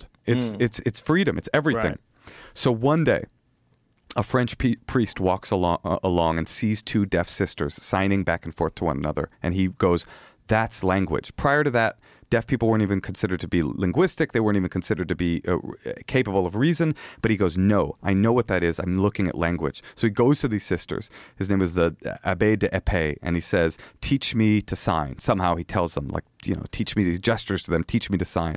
They teach him to sign and he his thing was he wanted them to take the catechism right that they, he wanted them to be able to go to heaven he realized oh deaf people have, are, are linguistically capable but they can't get into heaven unless they can take the catechism and confess their faith and take communion right which right makes sense I- if there Yeah. is a god that god wouldn't allow them into heaven based on the fact that they, they couldn't speak he's like what do I, my hands are tied here but I, so You have to say it. so they teach him. They teach him, and he teaches them back French. And then he starts to gather the deaf people from around the world. Uh, th- I'm sorry, from around France, and he creates the first school for the deaf. He Right teaches them French in sign. in sign. That's right. Whoa. Because French, because sign language and spoken language are not the same. A lot of people think that, right? That like I speak American Sign Language, uh, but uh, people think, oh, it's a translation of English. It's not. It's its complete own language, right? So Oh, I did not know that. Well, So much so that w- the way that he would fundraise for this school is he would do like a traveling like road show where he would take his p- pr- his star pupils around France and around Europe and they would be at like an exhibition hall and a person in the audience would ask a question he would say oh Joe do you have a question for the deaf person and then you'd ask them some French question like you know what is what degree of suffering can be borne by man or how many creams is too many creams for a brie or whatever and he would take your question sign it to his star pupils and they would take a piece of chalk walk up to the blackboard and write the answer in perfect french and it people lost their fucking minds like they couldn't believe it like deaf people oh my god it like unlocked this whole conception of the deaf as like uh, they can think they can reason oh they all they need is language to be free right so all this whole network of deaf schools for the deaf started to spring up. They would they sprung up in all over Europe, and they would uh, copy the the teaching methods of the the school for the deaf, and um and and a guy from America came over, right, and he saw this system and he basically took their star pupil and one of the things was uh, the deaf would teach each other so you would teach them sign and then they would become educated and then they would become a professor at this school and he took like the star professor uh, laurent clerc was his name um, thomas gallaudet was the name of the american he came over and he saw laurent clerc and he said move to america with me and let's go do that let's go replicate this in america so thomas gallaudet says yes they get on a boat they sail to america by the time they landed thomas gallaudet knew rudimentary sign and laurent clerc who was like a fucking genius knew uh, basically had been taught english and they set up the first school for the deaf in america He right figured out English on a boat. he was a genius, like a real genius, like a like an actual like lucky enough to have been, you know, these circumstances in history where like the perfect man at the perfect time, Yes. like they come here, they set up this school here, and they start to create American Sign Language. And they, they borrowed from these different worlds, right? They took French Sign Language as the base. Martha's Vineyard, uh, back then had this weird genetic anomaly on the island of Martha's Vineyard. This is like before it was just a place for Kennedys to fuck their mistresses. This was like back when it was a, a fishing town, a fishing island. There was some weird genetic thing that had happened where over the course of hundreds of years, one in 25 people on Martha's Vineyard was deaf. Whoa. And it was this very bizarre uh, kind of like, like almost the, the equality that deaf people on Martha's Vineyard felt was almost like the opposite of like what uh, affirmative action is attempting to do. Right? Affirmative action wants to correct a historic harm by uh, by changing the playing field. This was an equity of everybody was the same because everybody on Martha's Vineyard knew. Uh, either was deaf, knew a deaf person, or was related to a deaf person. So everybody, hearing and non-hearing, signed on Martha's Vineyard. It was a, a sign system called uh, Martha's Vineyard Sign Language. They took some of that. They took the Plains Indian Sign Language (PISL). It's called. You know that like gesture. Um, uh, you, you've seen it in like movies where the, the Native Americans will will gesture to each other, and you think they present it as if it's like a war language, so they don't have to make noise. But what it actually was was all the tribes in uh, America spoke different languages, so they created this co- kind of uh, Esperanto of the tribes, so that Really? they could trade, they could do trade, and it, that was called Plains Indian Sign Language. And they took all that into like kind of bouillabaisse of uh, French Sign Language base, Martha's Vineyard chaser, and Plains Indian sprinkled on top, and they created American Sign Language. And then 100 years, 200 years later, my mother was born deaf uh, in in Oakland, California, and she went to the California School for the Deaf, and she absorbed this language. My mother was 13 when she went to the California School for the Deaf. She was in uh, other uh, an oral school system. This is my long-winded way of telling you why deaf people have such a problem with hearing people that language that she learned she was she was in an oral school system so almost as soon as the sign language system came out hearing people looked at it and go we got to get rid of that the one thing that unlocked their freedom the one thing that unlocked their minds hearing people saw it and said we have to take that away from them we have to make them more like us by doing the sign they're creating more Wakanda. They're creating an insular, sort of closed circuit system of culture, right? And they're and weirdly, this was at a time in American history where those closed circuits of culture were really frowned upon. This Like, Like- we're frowning upon deaf people signing to each other. deaf people signing to each other, Italians having their own newspapers, Chinese immigrants, like every at that time in American history, the idea of creating like an immigrant subculture was was really frowned upon. And Alexander Graham Bell, whose parents were deaf like me, had a deaf wife. He became the champion of what was called the oral system. Um, and the oral system was well, let's not let's not allow them to sign. Let's teach them to speak. Let's make them like us. Let's make them talk normally and function normally. Let's make them like us. But it it was a crazy failure, because and it makes sense why, right? Like Can't hear the sounds. they can't hear the sounds. Oliver Sacks said teaching a deaf person uh, without sign is like teaching you Japanese from inside of a soundproof booth by holding up flashcards in Japanese and like putting a symbol next to it. It was like Yeah. kind of doomed to failure. And then they went through this this 200 year reimposed darkness. There was a, there was a trial where all the hearing educators decided the deaf people wouldn't sign anymore. They fired all the deaf educators and they pushed them out and they created this oral system which really I mean it worked for some people. Some people but what it created was you had to be exceptional in order to be average in the deaf world. You know, you had to be a genius uh, in order to get that oral system to work for you because your natural mode of communication had been kind of stamped out. And then in about the, the 70s, deaf people started to like kind of rise up and say, fuck that, we're signing, this is who we are, this is our native language. And when I was born in 79, that was the that was the world I was born into, and and and so from that two sisters on a c- fucking corner in in a slum in Paris to that school to Gallaudet to a boat ride to the Martha's Vineyard to the California School to, for the Deaf to my mother's hands to my hands that was the way that I acquired language through, was through this crazy historical journey, and that to me is is the reason that I, that when I was born into the deaf community, there was so, there was so much distrust of the hearing world because they were like they stole from us the, the Mm. one thing that gave us freedom. That makes sense. Wow, I did not know any of that stuff. That's incredible.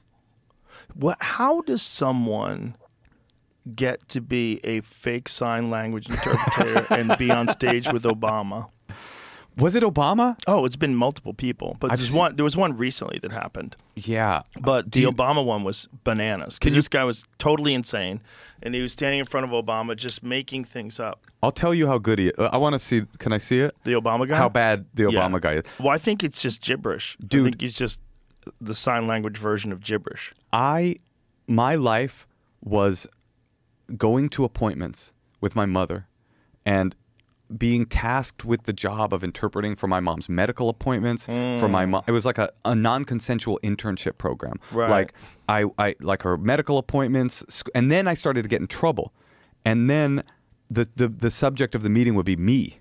It would be like a disciplinary meeting about So me. you would have to explain what your mom was having a problem with with you. or what the school system or what the Oakland po- Police Department, what their problem with me was. Oh, my God. And then you have to do this kind of like this kind of interpretive dance where y- Right. y- you're you're not re- you can't be like oh we think your son is awesome he's a cool kid we love him because then your mom my mom's not stupid she'll be like all right Look at let's see this- how bad so this, here guy is. okay well that's not Obama No, that's not the one. This is the guy. I remember that ah It's the there same it is. guy. It's just oh guy. it- this was the, in at the Nelson Mandela uh, Memorial Yeah. So Right. check this dude out. this video doesn't have him net with Obama. For, okay, except for just that show clip. him by himself with that other gentleman. So what what is he doing here, Moshe? I, I am at a disadvantage, Joe, because I this is South Africa, and Right. I do not speak South African sign language. Oh, But I so remember there this is guy. A, South, a South African sign language. I would To- as- I would assume every system. You want to hear something crazy? It is so not a translation of English that uh, my mother no would have a much harder time understanding a British sign sign uh, signer than a French signer. Whoa. So it has nothing. It's divorced from English. Wow. Right? How Ah, about this, this one? lady. Okay. So I can tell you that this woman is actually using sign language. This is actual sign language, but she is very bad at sign language. Is And- that what it is? Yes, uh, those are real letters, and I this is completely incomprehensible. F- it's 55 million is what she just said. I don't know what that is. Please. Announcement tonight: handcuffs. She, Look, she waved her arms around like she was singing jingle bells, but that's not true, right? If she's doing some sign language, Well, she's a hustler, what, whatever this is. But I did, dude. I've been to so many appointments with my mother, eh, with my mother, where I walk in and the, and and it's an emergency room appointment, and I go, you can leave, just leave, because you aren't qualified to do this, and this is fucking life or death for my mother, and you're here. You shouldn't have taken this fucking job. You should have known better than to take this job because this is an emergency room situation. So that's when I was an interpreter, the, the responsibility of that was like massive to me. I, I, I felt that so acutely because I'd lived through it in such a direct way. right? I've told I've been an, an interpreter when people were told they were dying. I've been Oh, an interpreter when people were, were graduated from graduate school, from like getting their doctorate. All the I've been an interpreter where people were in court, and it was literally the, the the degree to which I could sign accurately and faithfully was the difference between them going to prison and not going to prison. Like I've done all of that, and the, that that weight is like super massive to me, and I can super only important. imagine. Yeah, and some funny shit has happened along the way too, I'm sure. like some very strange situations. Wh- How does the deaf community feel about people who get like implants and can hear again?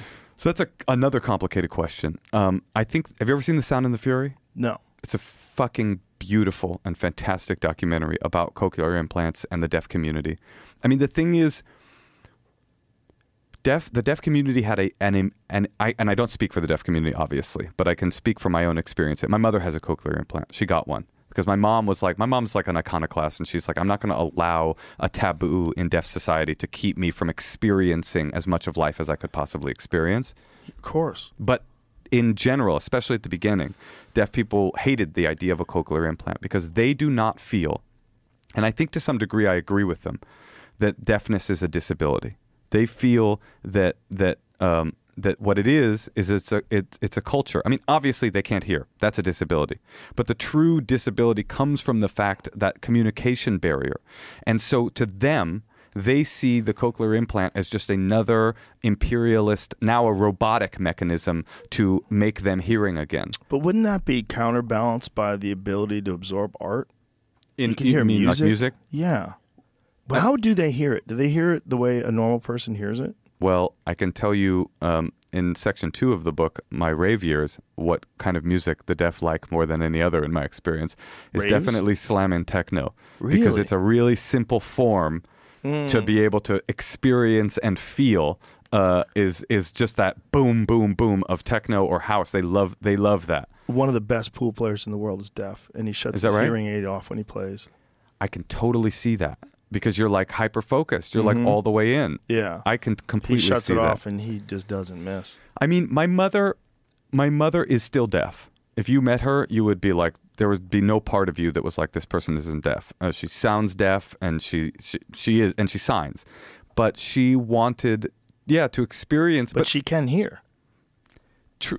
So when you're old and your brain has set its pa- neural pathways to such a degree that it does not process sound and never has, the cochlear implant apparently it's not. There's no way to uh, reignite a, an atrophied pathway n- into a normal hearing system, right?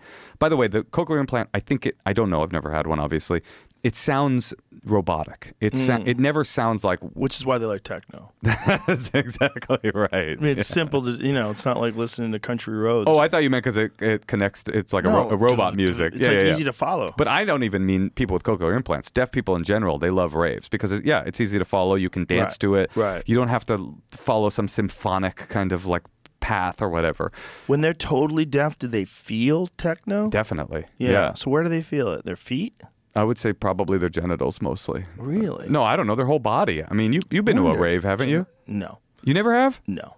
I wonder if your genitals really do feel it if you couldn't hear. If bass is, I can say if bass is deep enough, you can definitely feel it in your genitals. That is true. So you'd be just kind of barely moving. I well, wh- when I was a big raver and I became eventually like a rave promoter and a DJ. I was a DJ at raves through the '90s um, and an ecstasy dealer, but that's another story. I started when I was about 16. I bought my first set of turntables and a mixer, and I was terrible, obviously, like everybody starting out. But you can't play in your headphones DJing really. You have to like have it be amplified, and I had a very uh, uh, lucky break in having deaf parents because I would just set everything all the way to the max, and my mom would be like happily studying in the other room, and I would just be like train wrecking Ah. techno beats. That's hilarious. How'd your neighbors feel about that? I didn't have neighbors. I lived next door to a um, to a terrible bar, so I could have given a fuck. Oh, that's lucky. I grew up next to like a real white trash kind of like wannabe gangster bar. That was I would Oh, say the energy. no. Yeah, really rough. Ooh. They'd be like showing off their like sound system and their like Cutlass Supreme. Oh, that was the energy. great. Oh, Pissing on my Christ. front door and shit like that. Oh my god. Wow. Oh, what a- is this a deaf raver? Deaf rave. I'm telling you, I'm not making this up. I don't just think by that's the real music. But yeah, yeah. that's this uh, company or group called Deaf Rave. They ho- host raves for deaf people. Well, that's what I'm saying. Th- th- House music and techno music really is actually music that's made for your body rather than your mind, you know, and it's made to move to. And so I think for the deaf community, this is like th- it's it is the perfect form. And these guys are all deaf. That's so cool. Yeah, you would definitely feel the bass for sure. I mean, I don't. They op- yeah. There's there's uh, headphones you can get that transduce sound through your jaw instead of going through your ear. Whoa, And I but they have to still be able to understand what that.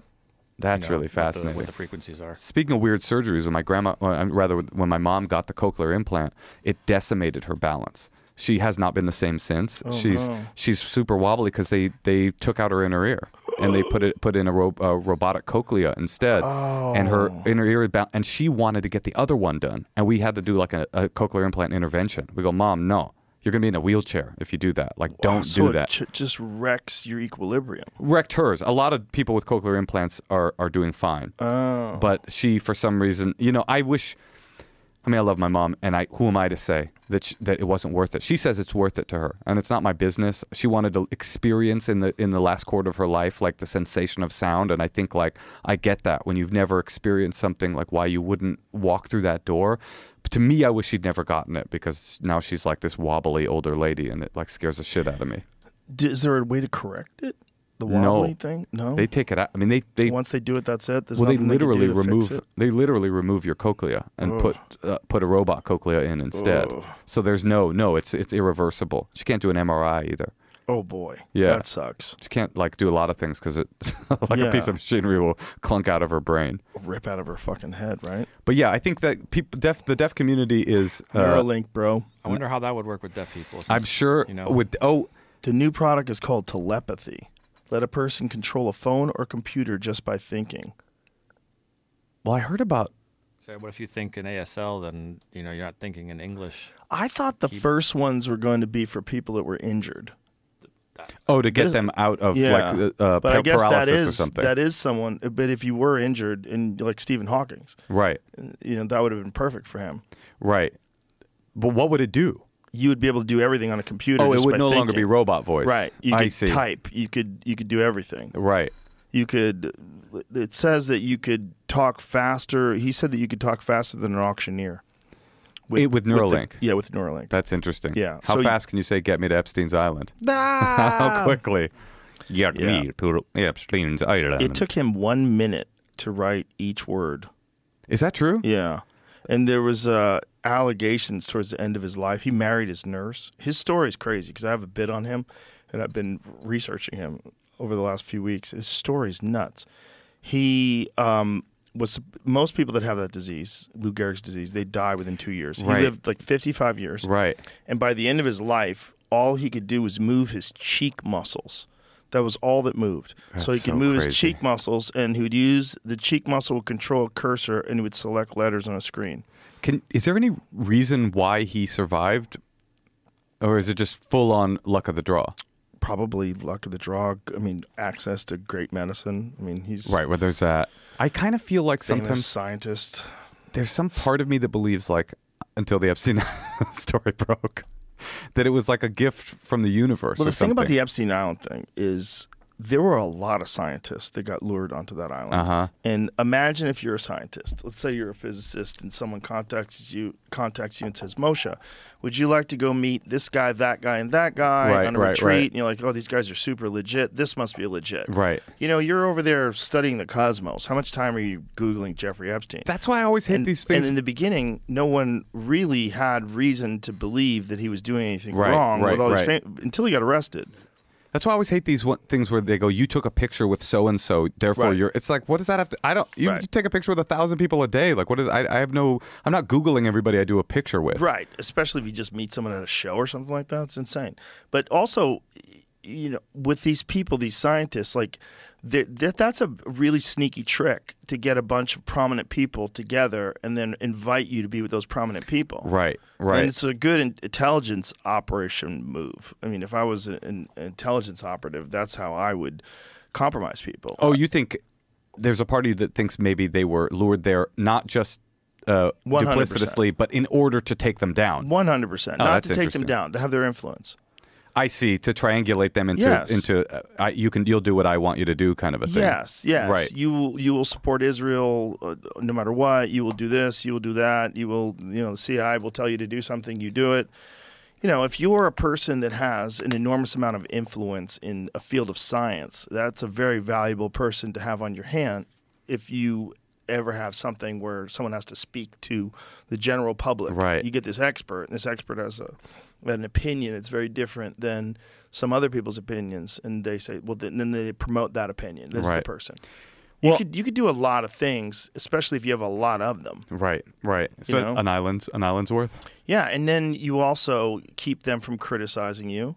You keep them from talking about it. You, you know, you essentially muzzle them to this very complex sort of scheme that was running where they were compromising. That's all what you of think these Epstein's people. Islands w- was 100%. about. It wasn't like a play- hedonistic playground. It was actually like a. He was an op. intelligence agency a- agent, most likely. Ah, that's most likely. Well, interesting. Ghislaine Maxwell, her father was an intelligence operative, you know, and he was the one who apparently had trained Epstein, supposedly. You know, the whole thing is very convoluted because it's very difficult. The story's filled with very wealthy, powerful people who have done a fantastic job of keeping themselves from getting arrested. It's pretty wild, like how this has been out in the open. Just the murder of Epstein, which seems to be a murder, doesn't seem to be a hanging. You ever get upset you weren't invited? No, I'm pretty happy because You might have I gone. would have gone if I didn't know. If you get an Especially- email, dude, we got an island. It's really fun. You, especially pre-Google. oh yeah. pre-Google, you're like, hey, do you want to go out with hang out with Stephen Hawking's on an island? You're like, holy shit. But I did used to think, uh, uh, reg- yeah, back to the Hawking thing, that I don't know, like the universe gave him to us in this weird way. Like, here's this mega brilliant genius. I'm not like a big deist in that way, but I think, what are the odds that the smartest man ever to get Lou Gehrig's got to live long enough to give over the full bulk of his genius? There's something Mm. very beautiful and interesting about that to me. Well, yeah, that that's a good point. That that guy who had so much to give lived so long with a disease that kills so quickly. It- yeah, Yeah. I mean, um, he was uh, apparently he was paralyzed. He couldn't move, but he could feel. Uh huh. So that's why he liked girls. Yeah. And you know, there's a crazy article, and I forget what mag, Variety maybe. They, were- they were, uh, uh, no, I forget the ar- I forget the magazine, but they were uh, talking about he was like a frequent visitor to strip clubs. and Right. He would go to like swingers places. Imagine being the, s- the stripper when Yeah. Hawking comes in. She probably didn't know who he is. You know. Yeah. Probably thought he was some that's, fuck- not, that's possibly not fucked true. up old guy. if you're 22 years old and your stage name is Lexus, what are the odds that you know who Stephen Hawking is? You know. I mean, he's pretty famous, pretty famous Pretty guy. famous for people that care about those things. yeah, I think Lexus cared. Maybe. I think you're you're, you Perhaps. cut Lex cut Lexus some slack. Maybe. Maybe Lex- Lexus is just, you know, Lexus is dancing a her way deep through thinker. school. That's right. There's those. That's real. I think um, the, the, the Hawkins thing is a strange story, but it's all, the whole island thing is a strange story. It's a strange story. It's a story that is one of those things where you're going like, this sounds like the plot of a movie. How Right. could this really be how they did it? You know? Yeah, I, I- yeah. That movie will come out. Who Oh, plays yeah. Epstein? That's a good question. I got a pitch. Alec Baldwin. Yeah, Baldwin be good. Be a little good too if he- big. So, well, it's a little stink on him right now. Well, there's a little stink on Epstein too.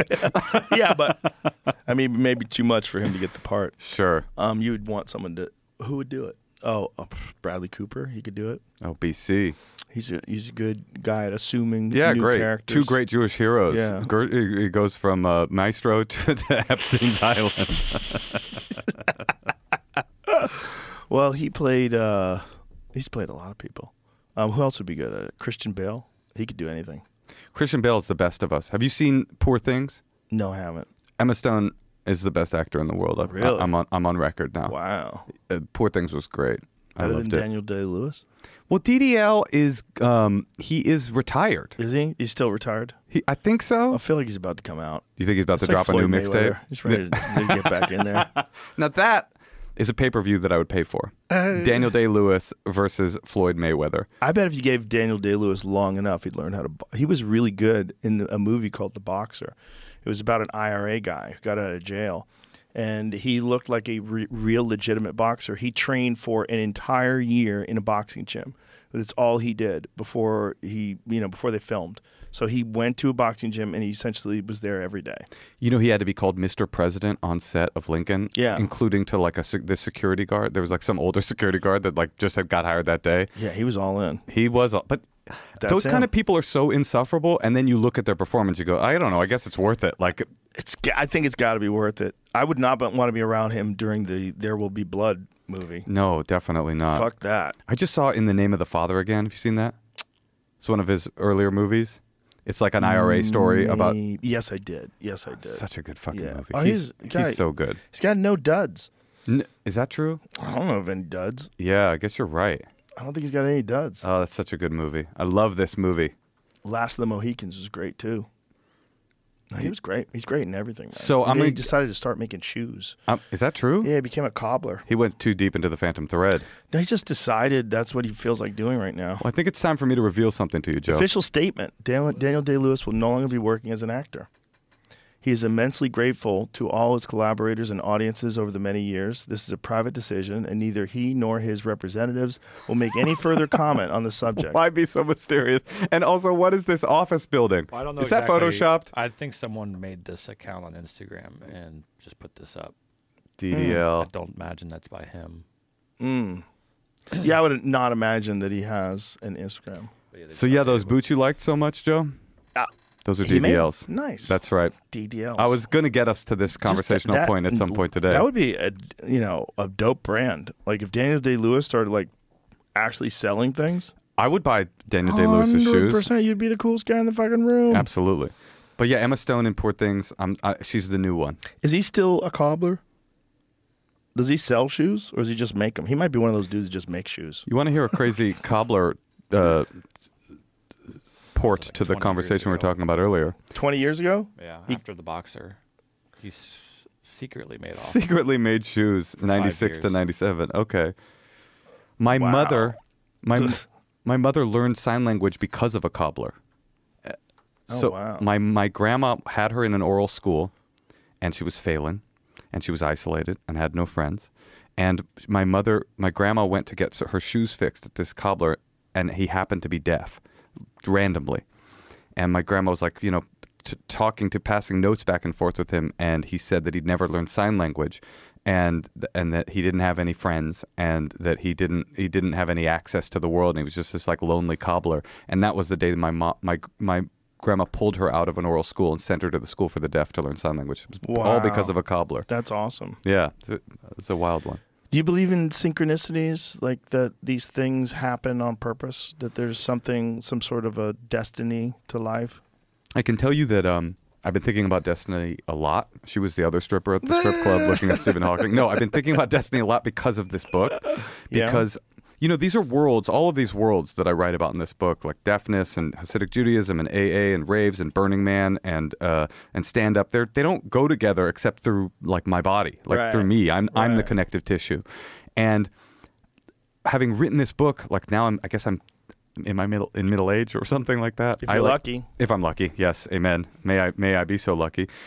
I'm looking back and going like this whole thing was a path. And there is no way to see destiny. I don't believe in destiny looking forward. I believe in destiny looking back. Like everywhere you land uh, is destiny in this weird way because it never could have been anything else. I have all these, and I'm sure you do too, these portals in my life. You could have been a pool hustler only uh, you you could have been a, and you could have gone to the pool hustler thing and then gotten shot and been died at 25 or like there's all these multiverse possibilities of the Moshe that wasn't and the Moshe that was was always headed in this direction like I I like think about stand up the only reason I started stand up is because I was in Israel uh, doing a semester abroad and it was in the the second intifada and it got uh, shut down and I got I just decided randomly to go to New York and uh, and I happened to have a friend who I'd kept in touch with who was doing stand up, and she brought me to a show that night, and I I saw Patrice and Sarah Silverman, uh, and I I never even thought stand up in my life. I like never. It, I mean, I'd seen like. Delirious, or it's like I watched Janine's uh, special on it, but I didn't care. Stand up wasn't part of my thing, but I saw them doing their thing, and I was like, I couldn't believe it. Like I, I I'd been writing like long form monologues and like wanting to be an actor. I didn't know what I wanted to do. I wanted to write plays, maybe. I wanted to be a historian. I just didn't know. And then I saw them. How old were you? I was 21, and I go. First of all, Patrice was making fun of Michael J. Fox, and it was like the week that his Parkinson's had been, and I was like, I like couldn't believe it felt uh, illegal. Like, you know what I mean? Like I was just like this. How can this be? You know? And and then Sarah went on, and she was transgressive in this way that was like. Anyway, I go, wow, that's crazy. And then the next night, my friend was doing a set, and I went and saw her, and she was funny. And I go, what the hell? She's a human being. Like these are gods that I just saw last night. Right. You know, but this is a person. She's like me. So I said to her, when you come to the Bay, I'll write five minutes of material. Take me to an open mic. I go to the open mic. I do the open mic. It goes pretty well. And then I just like my destiny was like set. I like now here I am. It's 20 years later. I just wrote my second book. I'm talking to you. I got a wife at home who's a comic who I met in comedy clubs. I have a child at home that's a result of the the connection that the two of us have. I can't even l- look back and think about the other lives it could have been because it's like that to me is destiny is looking back and going i was like i don't know how i don't know how raves to burning man to deafness to hasidic judaism to aa to stand up led here but it was always leading here this is where i was going Do you believe in the multiverse? Do you believe that there's infinite numbers of you living in different directions and infinite possibilities that have because that's what if the people that believe that we live in one channel of essentially what's an infinite radio dial. yeah that that that's why you can only exist in the moment, really. because it's only one thing going. Yeah, it's only one thing going, and it can go anyway. And if there's an infinite number of you out there, which it likely the way the universe is, if you if you talk to people that actually understand the scope of infinity, they will tell you that not only do humans exist, but you exist. And not only do you exist, but you exist in the form where you have done everything that you have done on this earth. You, Moshe, the guy I'm talking to Yeah. right now, there's an infinite number of you Doing the same that thing. have done that. Exactly. Every pause that you've made. Uh-huh. And then there's an infinite number of ones who made different choices. And there's an infinite number of different choices that they have made at every single moment of every single step of their life. That's how big infinity is. what is the I guess there is no purpose in that. There it's like it's I like don't know. There still might be a purpose. right. There's still there's definitely a purpose to the people that exist in the moment, that exist in this time that we're we're sharing. So if that is real and it is felt by all of us, life is amazing. And when it is, and it's terrible when it's not. You know, there's there's definitely it's there's a meaning to it. It's what does that do? And what what are these moments and what is what is the the powerful emotion of love and the way people feel when they hear great music and all the good things that human beings are capable of and all the things that human beings do what what is that doing like what it's it's expressing energy it's expressing the universe in some weird way has taken this multi-celled being and allowed it to change the surface of the planet and Right. experiment with video where it flies through space and hits another person's device on the other side of the planet instantaneously. What we've done is fucking bizarre. And I can't think that there's not a meaning to it because there's a meaning to us while it's happening. Well, if you believe that story that I not that I'm saying that story was the most magical story. It's my magical story, and everybody has their own little Yeah. version of magical story. If Like- you're lucky, it's magical. Right, n- right, and that's not to discount people's tragedy that, that- Right. that they go through too. And some of my, by the way, some of my path was was paved with tragedy, and s- and and that's to me the history of the of the Jews is like this sort of triumphant story that's like pockmarked with insane tragedy all the time, and then you just keep going and keep surviving. Like, if you believe in destiny. Like I was headed here because a force brought me here. That's magical. And if you believe in randomness, like there was no meaning, there was no. Uh, th- this was truly a pinball ping from t- wall to wall. That's as just as magical to me.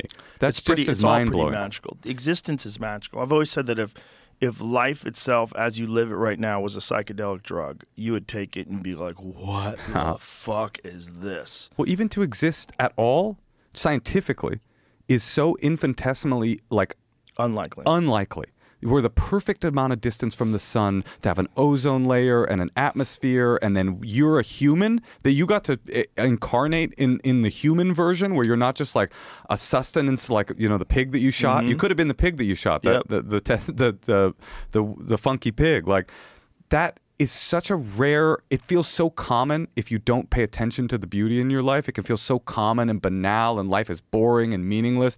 And if you turn around, if I turn around and like look at the kind of m- magic of this existence and this incarnation, like I. And that's why I love life so much. Like that's to, to me, like the, the the the book is about my my desire to like I want when I die I want to squeeze the last drop of the towel that was life. I want the last little drip of water that was in there. I want to drink it all. I want to live like my religion is fun. It's not Judaism. It's fun. It's experiences. It's like love and the commu connection talking to you, going on stage, writing a book, having a family. Like I feel super overpaid and lucky. And because a lot of my friends that I grew up with are dead. And like I just and I c- could have been me too. Sure. Could have been all of us. There's a lot of decisions you could have made that have not gotten you to this point right now. Yeah, me and Pete Holmes call, were talking about it. He was calling it uh, spiritual plinko. Like it just could have plinked in a different direction, and you'd be a different guy. You go on a car ride one day, you're in an accident. You go on a car ride the other day, you, you win the Nobel Prize. yeah, Like, you you tie your shoes before you leave the house and you avoid an accident. or you tie your shoes and you get into an accident. Yeah. So Yeah. I think yeah, that is what you're talking about living in the moment because there's so many possibilities that if you believe it one way are happening or could Yeah. happen to you. Then fear is I mean I live in fear sometimes and it's like this is so pointless because the thing you're Yeah. it's the thing with my daughter, the thing you're protecting her against, you're not protecting her against the actual thing that will harm her and vice versa. Well, that's the thing about anxiety, right? It's preparing for something that hasn't happened. Right. That's the what, what freaks people out. I think a lot of time it affects very smart people too, because they take into account all the possible scenarios that could take place, Right. All the variables. F- I always t- would tell people when I was teaching, when I was teaching martial arts, when I'd have people compete and I'd take them to tournaments, I'd be like, the reason why you're so nervous is because you're smart. Uh-huh. The last thing you want to be is not nervous right now because nerves are going to save you. It's Yeah. a terrible feeling, but you're going to get over it. But that those nerves exist because you're aware of the va- the variables. You're aware of the possibilities. You're aware of the danger of it all. A delusional, stupid person who's just confident they can win. Right. They, it's possible they can still win, and they can have no nerves at all, and they can go in there they can kick everybody's ass. But you're better better off being aware of what this is. You're better. You, your your senses will be heightened as long as you're not overwhelmed by fear. You're saying fear c- is beneficial in that A way. hundred percent. Oh, Yeah. Customato, who trained Mike Tyson, used to say, "Fear is like a fire. You can cook with it, or you could burn your house down. Oh, that's great. you have to be able to control it." Yeah, yeah, totally. I mean, the, the the thing that happens is when people become worshipful of their fear, Mm-hmm. and it takes away their ability to go out and experience life. They're so afraid of the disastrous uh, possibilities of life that they forget to live a life. Yes. and I, I will say I'm not free of fear at all. I feel it all You're the a time. human being. It's impossible to not be. Also, you live in L.A. and you got a afraid. bitch for a dog. It's not. It's possible it's a bitch. It's also possible it's betraying me because it's a German Shepherd, and it's like I wasn't trained to protect Jews. no. Oh, ooh, good point. Okay, I got you. Yes, point. Good it's point. like no, Boy, he's a You sweetheart. know, George Foreman had a German Shepherd, and when he he had a German Shepherd, and he brought it to uh, Africa when he's fighting Muhammad Ali, they were very distrustful of him Because of the dog? Because he had a dog that would they used to sick on black people. Wow. So when he was bringing this dog, this guy was bringing a dog that they recognized as the enemy. There's a lot of people that were very distrustful of him. Oh, that's really interesting. Yeah. If I should have, he should have brought my dog. So that helped Ali. If he brought my dog, it would have created unity in South Africa. It's- it's such a They little- still wouldn't have trusted it. It's the breed. yeah, yeah. That thing's sweet. I love him. They You- didn't have those breeds back then, though. They only had one kind of German Shepherd. You ever Oh, see they what were German gnarly. Shepherds look like over the years? Yeah. Because they're trying to make them for show dogs, their hips have dropped. Right. And they look different. If you go to like a German Shepherd from like 1930 and then look at a German Shepherd from 2023, it, it's a different animal. Have they're you- sloping. You know that um, bulldogs can't, f- true bulldogs like MCA or whatever, Jamie's dog can't fuck. they, they can't, and they ca- they only give birth, they only give cesarean birth. The- yeah, I think Jamie's dog can't breed normally. You got to use the turkey baster. But right? neither can Marshall. Been- I haven't tried. Marshall can if I let him. Yeah. The problem is you won't let him. Well, he was always going to want. He texted me on the way here. He said, to, talk to Joe, see if I can get I some would ass." definitely uh, find a good lady that, uh, and it would have to have uh, homes for all the puppies. But you know, it's the thing about dogs. Like you're you're not saying I want my dog to have sex. You're saying I want my dog to procreate. Right, right, right. That's a different thing. Yeah, yeah. Uh, th- that they can't right. They don't do it for. I think about that a lot too. Mm-hmm. That human beings. By the way, I think human. This is a great and lucky incarnation to be a human. It's really Yeah. good. But it's also humans are.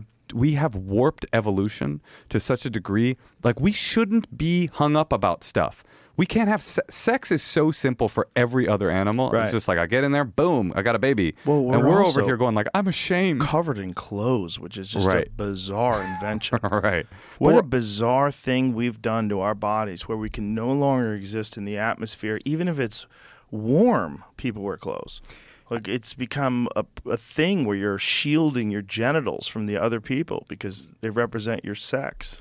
Well, also though, I have heard that when people, when when uncontacted tribes, really um, like um, Mm-hmm. old school, you know, sustenance living sort of Iron Age level tribes, come out of isolation and decide to join the world, a big part, what they want is clothes. I think it might be really cold out there, just in life. Mm. Oh, yeah. with, with no clothes. Well, it definitely is sometimes. Yeah. It's not perfect all the time, but I think that's why we used to be hairy. right.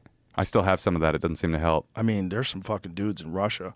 There's some Russian wrestlers that look like th- they look like a human lived 200,000 years Uh-huh. ago looked like. They're fucking covered in hair. Like everything, all the way, their neck, all the way through their back, their chest, their arms, full thick hair. Yeah. It's like, th- that's probably what we were like. You ever seen like a real h- heavy, hairy Russian wrestler? Sure. I mean, Look at I- this dude. Oh yeah, that's my guy. I mean, right this there. is a man that exists right now. But he doesn't look like he would stay warm in the winter. No, no, no, because it used to be a lot thicker. Yeah. But I think that was slowly over time when we chose to wear clothes, we invented clothes and chose to wear clothes. I think slowly over time people lost all their body hair. But I think at one point in time when you see these really fu- go to that other picture of him where you see his back and everything. That one. That one perfect. Perfect. That one. That's a fucking different kind of hair than the average person has. That dude has long hair on his shoulders. Do you think you, you you think that like if you have more hair, you're you're older school? Probably. Like your genetics are older prob- school? Probably why they're so good at wrestling too. They're Well, probably there's that whole strong thi- as shit. This is a- that whole thing that we have all we all have some a little bit of Neanderthal DNA. Yeah, I have a shit ton. Do you? Yeah, um, yeah. Look at how fucking hairy these dudes are. I think this is just the 2023 version. I bet if you could go back 200,000 years ago, people were just covered in Right. hair. I mean, and that's what they think about like ancient hominids. It's not like one day they weren't hairy. Do you think I might be like quite a man? A little manly there. Thank you. How's the back? Back is clean, dude. I don't know how. I don't know why. It's a blessing. I'm telling you, this life is magical. I got a hairy back. Do you really? Yeah, You don't. You, are you a shaver? I, I get my wife to shave my back. Really? Yeah. D- Can you imagine what would happen if I asked Natasha to shave my back? It would be a problem. It would be a no. I can tell you that. She would do with those gloves, the ones that go all the way up to the elbow, and she'd yeah, be yeah. complaining the entire time. Yeah, but darling, it, it I would be don't- Uh. hilarious. it would be hilarious. She should probably film that. she would never. I cannot even. I love Yeah. Eh, this image though. Elbow length glove. She's got a custom made razor with, a gold fucking and pearls on it. Face shield, shaving oh your yeah, one of back. the COVID shields. yeah, I get hairy. As do I. Yeah, I get itchy though too. When I get too much hair, it pools up in between my tits, and I get itchy. Do you shave your arms? No, not No. Hmm. Mo- most of the time, not. But I have, I have a few times. It makes my tattoos look better. Th- I mean, th- not you don't covered look with very hairy from here. Yeah, they're hair. You can see it. Get close. This because there's all the tattoos. There's I hair. my hair stop. I swear to God, my hair stops here. Mm, it's like I have a reverse farmer's tan. Interesting. Yeah. Well, maybe your people for the longest time wore short sleeves. That could be true. My, Probably what it was. you really think that? Yeah, yeah. I think that's why people have hairy uh, forearms for the most part, but they don't usually have hairy shoulders. Uh huh. I think that's where it comes from. Evolutionarily. I think the whole thing comes from clothes. I Uh-huh. think our, our whole adaptation to, uh, mo- I mean, if you look at it, like I would imagine urban people, like if collectively people who've lived in urban environments for longer periods of time probably have less body hair than, you know, if you follow their genetics, than people who live in like very cold rural climates, like fucking Canadian men that live in like Alberta. Right. They're probably hairier dudes. it's weird that w- with what you're talking about, you're kind of talking in a, in a strange way. It reminds me of like original sin too. It's like straight up biblical. Right, Like, right. the- We've the- lost our abilities. the prime the first big event that occurs is something goes wrong and people and the human becomes aware of its nakedness it's not what it, it, it's what you're Mm. right. talking about not what i'm it's not about Right, right, cold right. it's about like shame Yeah. like what, what i do believe in answer to a question you asked me two hours ago like are all of these rules somehow connected to a functional n- nearly scientific corollary right like trichinosis or whatever Yeah. i do believe that in, s- on some level, every bit of biblical information, every bit of religious information, it has some sort of allegorical and metaphorical connection to our past. Like, what does it mean that E, Adam and Eve saw their nakedness and realized they were naked and decided to cover up? It speaks to like a historical truth. Definitely, I don't think Adam and Eve saw their nakedness and were ashamed, but something occurred where we realized we are naked in the world and we must cover. We must cover because people can't look at what we're doing. What just makes sense that once they started wearing clothes, seeing people without clothes would be just this shocking thing. I can tell you an exact uh, corollary for that in my personal life. Mm. When I go to Burning Man, this last year was my 24th time at Burning Man. Oh my Been Jesus! going since '96. and you're stone cold sober. How Stone dare sober the you. whole time. How dare you? I'm the guy. I'm the designated driver. Um, when I get there, uh, I a lot of nudity, less so every year as things get a little bit more sanitary there. But over the years, lots of nudity. It was one of the primary characteristics women running around naked, everybody naked. Um, I will be like zero titillation. Like nothing about it is like hamana, oh, mama, look at that hot naked lady. because it Zero. becomes normal. then I get back to the States, a low cut dress. I'm like, whoa, look at that over there. Oh, the little cleavage. Like Interesting. my your mind can adjust based on your circumstances. Like it's erotic. It's like there's zero erotic charge after a week at Burning Man to see a naked woman running by fully naked. Well, isn't that why lingerie exists? Because the whole thrill is like taking it off. I The don't I, thrill is that it's very sheer and there's very little of it. Like, ooh, look at that. I feel that lingerie is a con and that I've never met a man that likes it. Interesting. Do you love it? We'll get to that in a moment? Okay. we'll Humans be right back. appear relatively hairless compared to our other ape relatives, but the density of the hair follicles in our skin is actually the same as would be expected of an ape our size. Whoa. The follicle. The fine hairs that cover our bodies, which have replaced the thicker ones seen on our close relatives, are thought to be an evolutionary leftover from our hair ancestors. Yeah, there it is. Makes sense. Oh, new sci- oh, wow. Now scientists find these fine hairs are useful after all, with people with more of them are better at detecting bed bugs. More fine hairs means you're better at detecting bed bugs. Yeah, you probably feel them more. Um, female ancestors preferred a bug-free mate and so opted for hairier guys. Whoa. Oh, that's really interesting. How weird. I've had crabs. You ever have that? No, I have not. I've dodged that bullet. The researchers found that body hair significantly enhanced how well people detected the bed bugs, which participants noticing the bugs on the hairy arm quicker than they did when tested on the hairless arm. Interesting. The hair serving as motion detectors. Whoa. The hair also prolonged how long it took the parasites to find places to feed, presumably because they hindered movement. Interesting. So wait, it's better to have hair or worse? Yeah, w- follicles. Better to have follicles. Better to have some hairs. When I got crabs, I was living with my mother, Oh shit! and Hmm. How old were you? I was probably 18, 17, something like that. And they tell you at the clinic, they say, "E- anybody that lives with you, you got to give them this insecticide too. Oh no! so I had to you go- had a sign to your mom that you got crabs. Holy shit! And she that had to look like? slather herself in insecticide and sleep How overnight mad, with it. How mad was she at you? I'm lucky in that my mom is probably the most sexually open-minded woman in the universe and she was not mad at all. She was she thought I think she thought it was funny.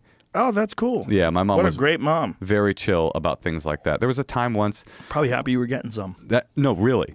She used to sit my brother and I down on Tuesday nights and read to us from a book called Boys and Sex. Whoa. And she was just like o- open. When she found porn, when I uh, hit puberty and she found porn, she um, took the porn and rather than yell at me, she brought me to like a, a lesbian, like a, a vibrator, a feminist vibrator shop. And she said, You can pick any of the lesbian text based erotica that you want. She wanted to make sure if I was looking at porn, it would have like 90 pages of prose poetry before we got to the good stuff. That's the kind of woman my mother was. She didn't Interesting. is. She didn't care at all. Very open-minded. Well, that's lucky, especially in the crab situation. Well, definitely in that situation.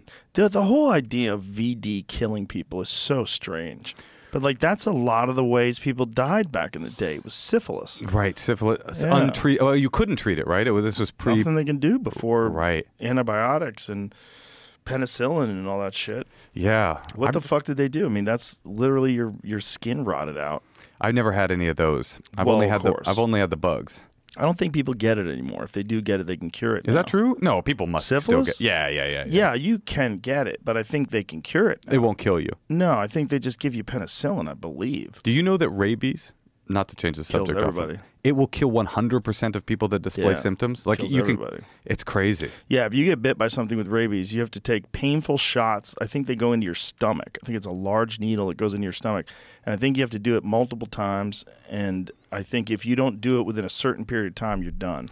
There was a crazy story about the, the first woman person who ever survived uh, symptomatic rabies that I heard on, I think, Radiolab. Um, that basically she started displaying all these symptoms and like fear of water, rage, all that kind of stuff. And that's fatal 100% of the time. Yeah. But this, anyway, they, the, her parents took her to the doctor and they go, Um, this really made me laugh. It's tragic, but it made me laugh. The, the doctor's like, "Has anything unusual happened? Anything that you think could have maybe um, g- brought this about?" And they're like, "No, nothing we can think of. Nothing. Not bitten by a dog or a bat." They go, "Oh no, yeah, she was bit by a bat." Is that what you're talking about? Oh, Yeah, she was bit by a bat. she was at church and a bat flew onto her nose and bit her. It's like, yeah, I think that might have been the inflection Jesus. point. But anyway, they put her into a coma um, into because something weird about rabies apparently like your body it's kind of what we're talking about with human evolution your body can beat it but it, it I, i'm not going to articulate this well your body can moves to beat it but it moves at just below the speed of the virus uh, the virus moves faster than your body's um, ability to beat it if you weren't if the virus was slower then your body would cure it but it, it like it, it goes faster. And so they Hmm. put this girl into an imposed coma and slowed down somehow in ways I don't understand, slowed down her her system in such a way that the that the the rabies went a little bit more dormant and then her body was able to supersede the speed of the virus Do and they still do that? Do they? Well, they now do, they now- do it regularly now, but it doesn't work uh, it- it's not like a universal cure, I guess. The Milwaukee protocol recommends inducing therapeutic coma by ketamine and Back to the rave scene. midazo- there it is, midazolam during rabies participants the first week of ICU admittance. So yeah, it's like it's a Interesting. system now, and it doesn't work like well, but it works a lot better Says than the ability of the natural host immune response to clear the rabies virus if the patient is purpo- supported through the intense uh, exotoxic, exotoxic phase is the basic premise of this strategy. So that makes sense too because you'd be able to hydrate them because one of the things that happens to people they, they no longer can drink any water. fear of water. Isn't that they, they just start throwing it up as soon as it gets in their mouth. They said in that doc- in that um, that podcast that that rabies presents this in the way that a an ancient and by ancient like million year old disease present. It doesn't feel similar to the more modern diseases and pathology uh, uh, pathogens that we have in our systems now. That the way it presents is like it's like an ancient killer. It's like a ghost of our past. it's crazy how common it is in the animal kingdom too. Right.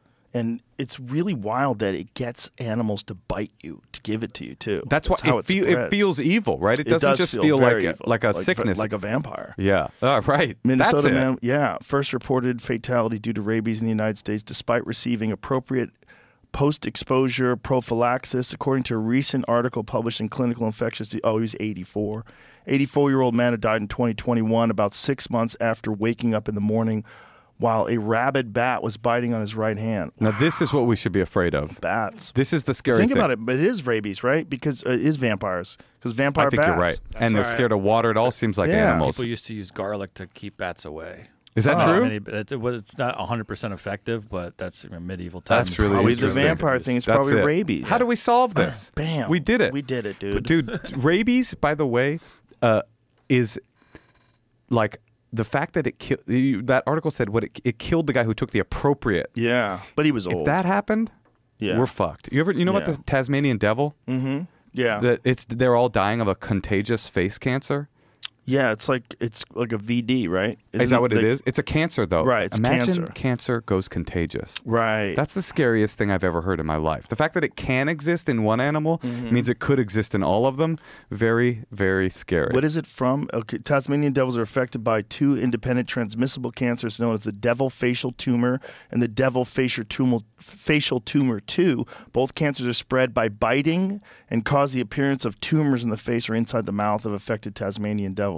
So that's not this, a sexually transmitted no, disease. speaking of a disease feeling mean, like what you were saying with rabies, the reason that they, oh, d- why? crazy. The reason that they transmit it so much, they have the cancer in their in their thing, and they've got a behavioral tick where the way that they, I think, fight is to like mash their faces together. So they they have the confluence of the disease that that can spread that way, and the behavioral tick that allows it to spread. Mm. These viruses are just like us. They want out. They want to live. They want to survive. You know, Mm. Yeah. and they will somehow weirdly find a way to Yeah. to spread themselves. So that's why v- variants are so strange. Like the the virus will find out that you have some immunity to some certain aspect of it, and so they just slightly change, so it Right. sneaks past your immune system. I had a weird, very cosmic theory um, uh, about the, the the pandemic and COVID. You- I, I know that you don't uh, cotton with conspiracy theories about COVID, but I do. um, no, I'm joking. Um, the that I this is more uh, sort of metaphysical though. Mm-hmm. W- when we were raised, our fam, like I remember being told to wash my hands like all the time, Mm-hmm. right? But I don't really feel like I told my kids that. Like it wasn't like it used to be like almost religious, like oh, wash, wash, wash, wash. And then by the time I had my kid, I told her to wash her hands, but it wasn't like y- you Right. must. And then all of a sudden, a new pathogen came into the human uh, genome, and it was like, I mean, obviously, I don't think that w- washing hands is that big of a deal with COVID, but I had this thought: what if viruses go like dormant until we kind of for because the reason this is my big weird theory the reason that we were told wash wash wash is residual trauma from spanish flu this is my theory here right it's like it's like your grandparents lived through that and then they embedded it in your parents like wash your hands it's super important and then it got to you and then it started to fade away a little bit and then all of a sudden you have a new pathogen i was like what if these viruses have a little like a weird sort of uh, animal consciousness of like okay they've forgotten about the washing hands thing let's let's pop up into the human population anyway i know it's a little kooky Yeah, that virus. That I don't think that's it. The, the Spanish flu one's weird because you know the people didn't really die from the Spanish flu. They d- d- died of other diseases that they got while they had the Spanish flu. Like, what did they die of? They died of uh, meningitis, encephal. There there was a bunch of different things that people died from, all of which would be cured by antibiotics today.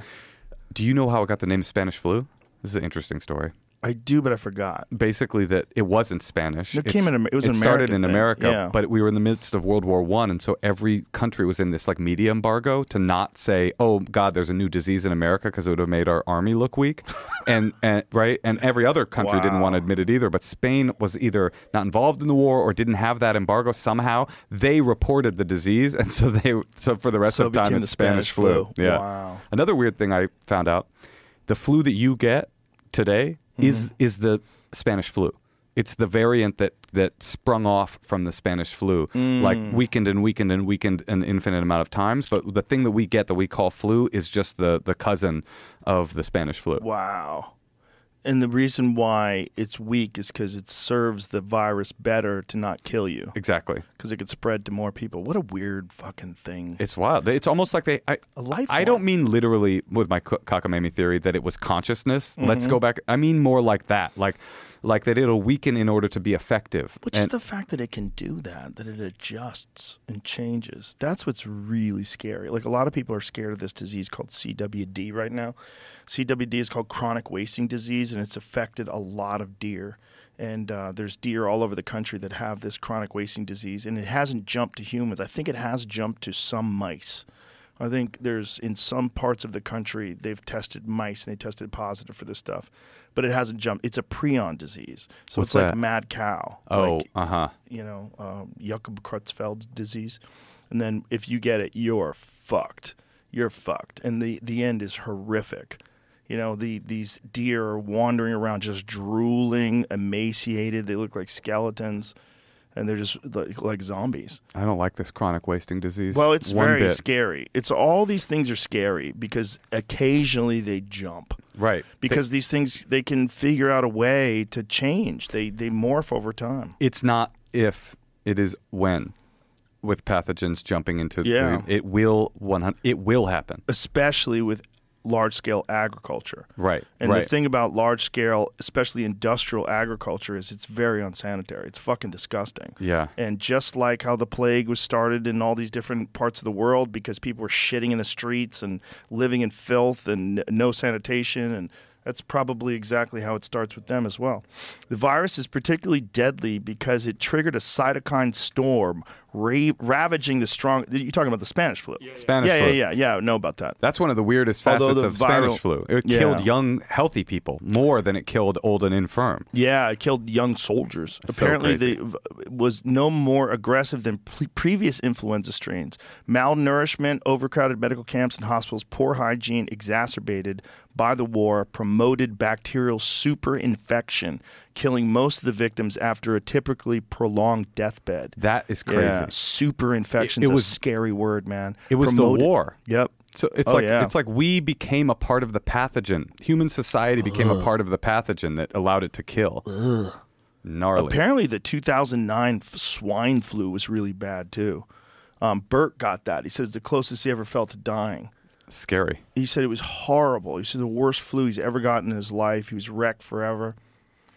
What about a new non-influenza virus like the Mm, one that caused SARS? uh, there it is. What does it say? However, as historical records dating back to the 1700s show, every 10 to 40 years, the world suffers a global flu, uh, flu pandemic, the result of a major antigenic drift. The virus mutates so much that the human body no longer recognizes it and is left defenseless. Whoa. The resulting epidemic spreads faster than scientists can isolate, producing, and uh, distribute a vaccine. This is what happened in 1918. Dude, this is sort of Yeah. my this is kind of my cockamamie theory Well, kind it is. of I mean, sort if you of. think about all the different diseases that kill people, they are coexisting life forms. You know that they Right. viruses and bacteria. They're a type of life. Some sort of we. I don't, know, I don't think know if they really call viruses life forms. They don't. They, they they categorize them in a different way. But it's essentially, it is like a life form. it's the same thing. It just wants to fuck. It's yeah, just it like just Marshall. wants to live in your body. Yeah. and Yeah. and and reproduce in there and get to other people. But the the wildest one is rabies because it makes the animals bite so that they get it too, so that other people get it, other animals get it. It makes them more aggressive. It's really uh like I said that it's like a prehistoric uh, uh, uh, uh, um, megalodon. It's coming from our Yes. our past. It- Dinosaur disease. Ah, yeah, Ugh. Well, that was the, the premise of uh, 28 Days Later. Right, Remember that movie? right, yeah, That good they movie, created actually. one and Yeah. gave it to chimps, and the chimps just biting people, and people are biting. I showed you this That movie before, but fucking rules, man. I is do from- love that movie. The Great Manure Crisis of 1894. This also caused a lot of disease problems. Yeah, the the streets because everyone had a horse were filled with shit. That's all hum- That's all horse shit. Oh, Look it's at- that- d- click on that one up there that has a text below it. Ninety nine percent. Yeah, that one. Look at that. That's manure. That's shit. All throughout the street, so you're smelling shit. Everyone's getting shit in their nostrils. You're getting uh, if you're smelling it, that means that some of that is getting in your body. You're inhaling shit. There were vacant lots where it was piled over 60 feet high. oh, But on a positive note, that prankster on TikTok, this was a glory year for him. He was able to find buckets of shit right at his very feet. they didn't have YouTube back then. He really could make a living. I mean, I don't think he's making a living. I- I think he's he's arrested. Yeah. I think that's good. Admitted to Look it. at that, 1894. But The this great caused- horse manure crisis of Until they figured out 1894. cars, that's how people got around. You had to ride a fucking animal, well, which shit, is pretty I- wild. That that's pretty recent. What's uh, d- what's that? That until like 200 years ago, you had to ride a fucking animal. Uh, it's wild. There, and uh, in that poor things, there was a, I think it was historical, sort of semi-historical. There was a, a combustion engine cab, but it was uh, it was a stagecoach with a fake horse head on it. In the very beginning of stagecoaches, people were so used to having a horse in front, it would just be like a little head, That makes sense. Godfather style. Yeah, it's uh, it's crazy how much the world has changed in 200 years. it feels unsustainable. Oh, have you th- heard this? You know, you know about the um, Fermi's paradox, right? This comes brings up- Fermi, yeah, yeah. the the space paradox. Yeah. Okay. So you know that. that's- but Do you hear the? I'm sure you did the latest like theory on why they because that's the question that it raises. If there's infinite amount of planets, where are the people? Where are the aliens? Right. Uh, and the new theory, this really sent a chill down my spine, is that every planet goes through the same um, basic process, which is that they become in 200 years they go from pre. Uh, uh, Industrial revolution to industrial revolution to strip mining their, themselves for um, for resources and then their population explodes because they can sustain more population and they need to extract more resources and then they go to get to their like space age and by the time human any planet gets to like space exploration it has exploded in population and resource um, stripping s- to such a degree that they reach a decision that they have to make every society is either we continue to strip mine and populate uh, and go extinct because we're going to run out of uh, room and resources, or we shut down and do an imposed like dark ages, population control. just like shut everything down, stop this. So we'll n- we will never evolve to the point where we can get to an Earth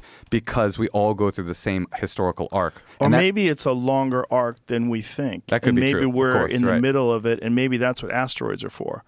Maybe asteroids come along when we get a little cocky and they slam into the earth and we start from scratch again. And then we have the Right. same genetics as the intelligent people that figured out how to build the pyramids, but we're this new, confused, barbaric version of it that's been fucking eating rats for a thousand years. oh, I like that. So it's there's not just an infinite amount of Joes and Moshas. There's an infinite amount of human populations, like Yeah. just re- regenerating and regenerating for an infinite amount of time till we get to the good one. Well, I'm a big fan of what they call the Younger Dryas impact theory.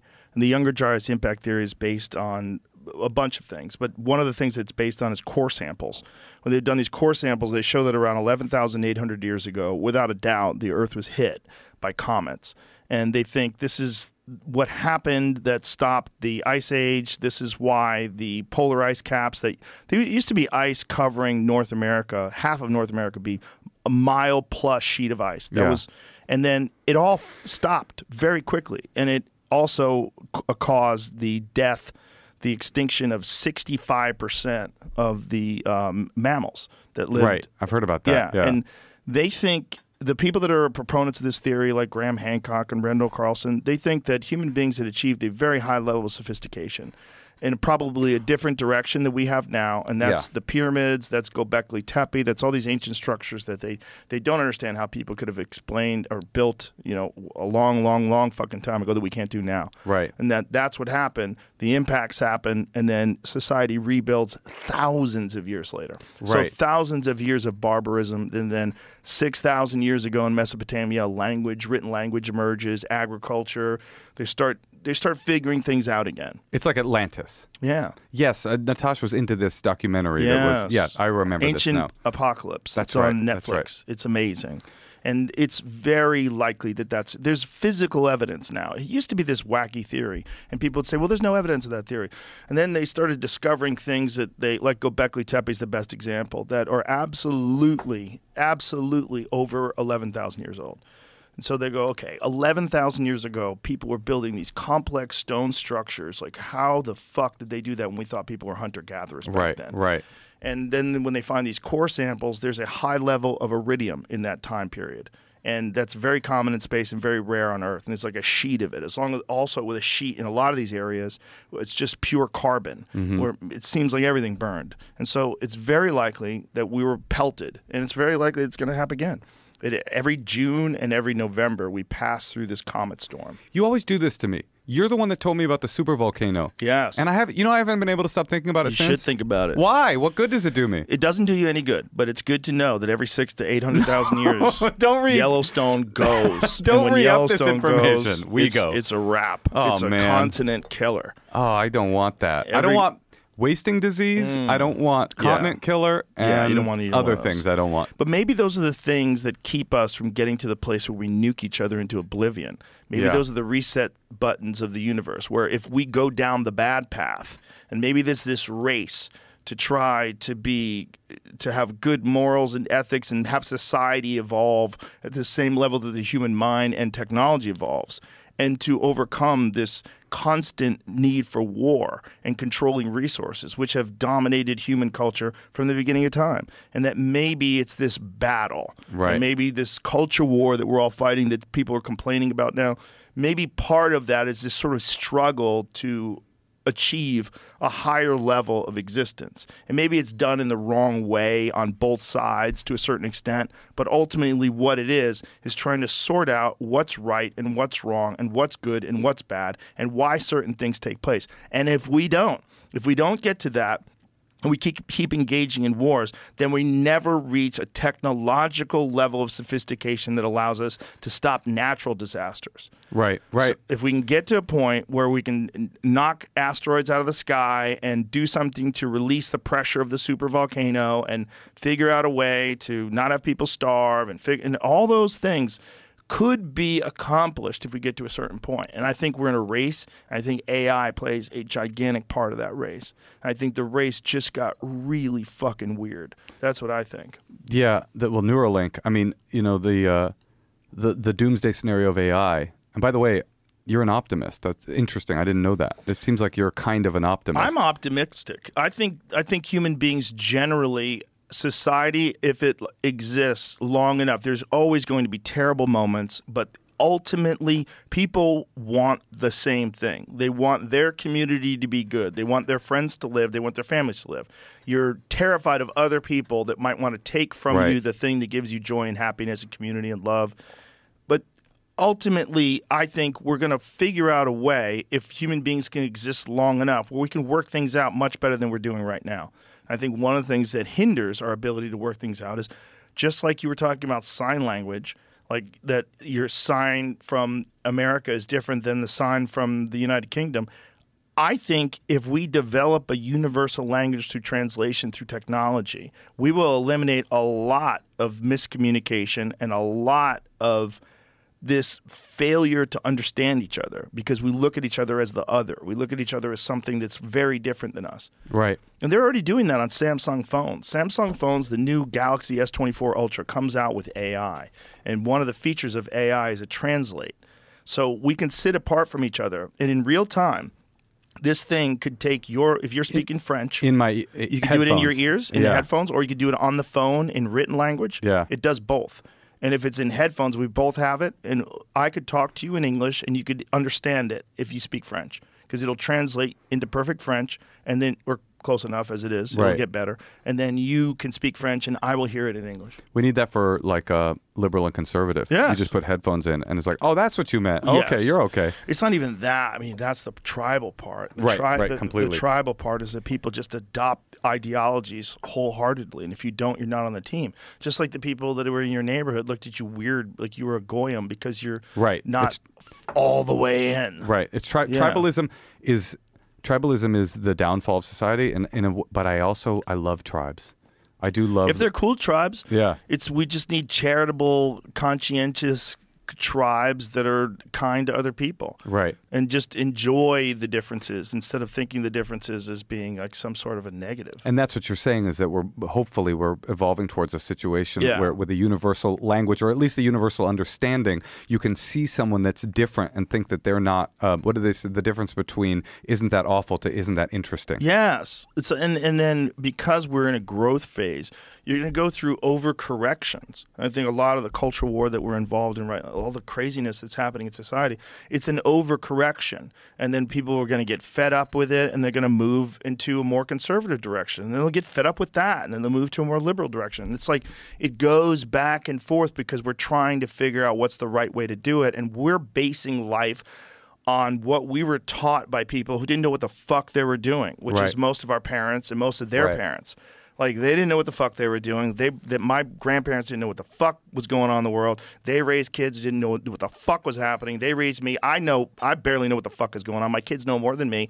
That their generation will figure it out a little bit better. And if we can stay alive, Right. we can eventually get to some commonality and we can realize that a lot of this stupidity is based on our, our human system of these tribal interactions that's kind of ingrained in our genetics. Or we need to make an enemy. Maybe that's AI. We all come together Or as a tribe. UFOs. Or UFOs. That's our mega enemy. Will you please get here, guys? Because we need to solve some of these I think problems they're here. here already. Oh yeah. I think they've always been here. Why don't they just be I like, think "Hey, they're what's up?" interdimensional, and I think I've, I've been reading this. I've been reading uh, Diane Pasolka's new book, the other book, the first one. That's the one I got through. Yeah, so I re- this lady who's a religious scholar. I'm reading uh, American Cosmic now. We got to get you out of here. Oh, sorry. Yeah, I have, Yeah. A, I have a book event tonight. It's my know, it's t- dude. tonight's the night And with Duncan, with Duncan Yeah, tonight. yeah, Yeah, yeah. Well, I- I'm I'm super excited. But I could fucking talk to you all all night. This yeah, is- we'll, we'll wrap this up. But I'll recommend this book to people. It's called American Cosmic, and it's essentially uh, about this whole flying saucer. You, I just did a whole podcast with the woman,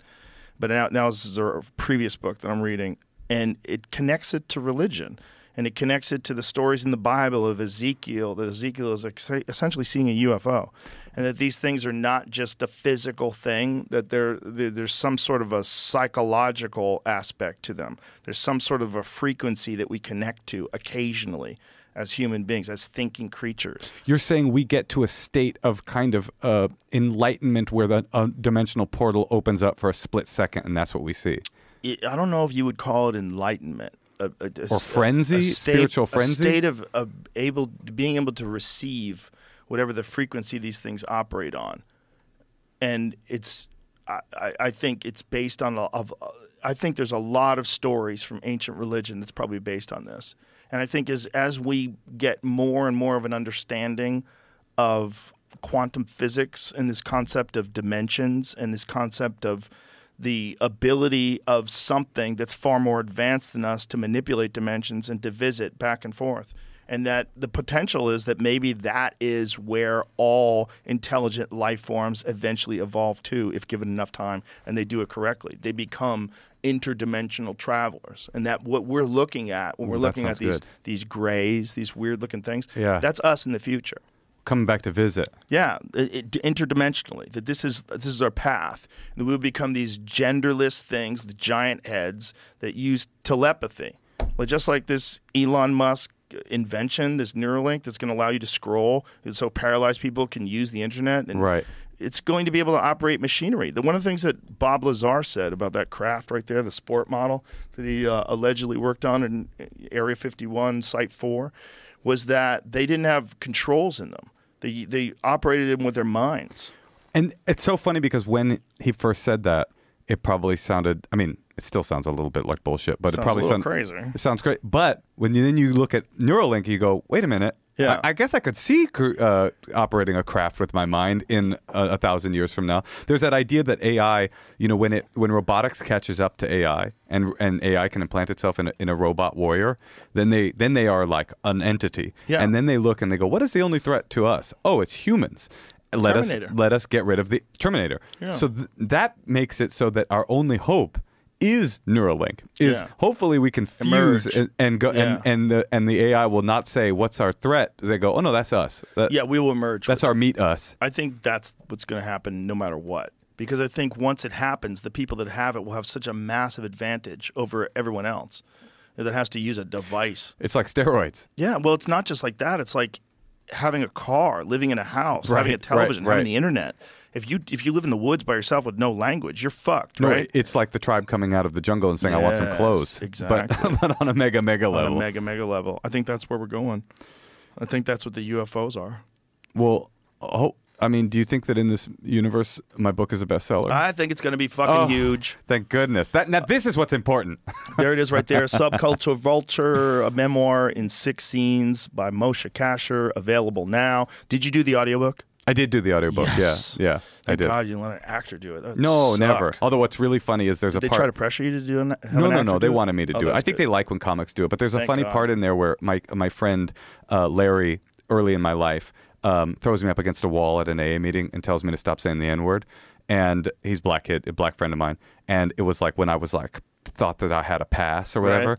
And um, and it's a it's a moment about like you know popping your head out of your ass basically. Like he basically threw me up against the wall and like shifted my perspective into like of course that's not what I'm supposed to be doing.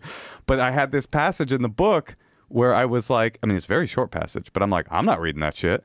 And so I contact, I went forensically into my past and contacted Larry and said, Larry, it would be awesome if you would read the part of Larry. And I found him and he did it. That's amazing. So it's me and Larry. That's great.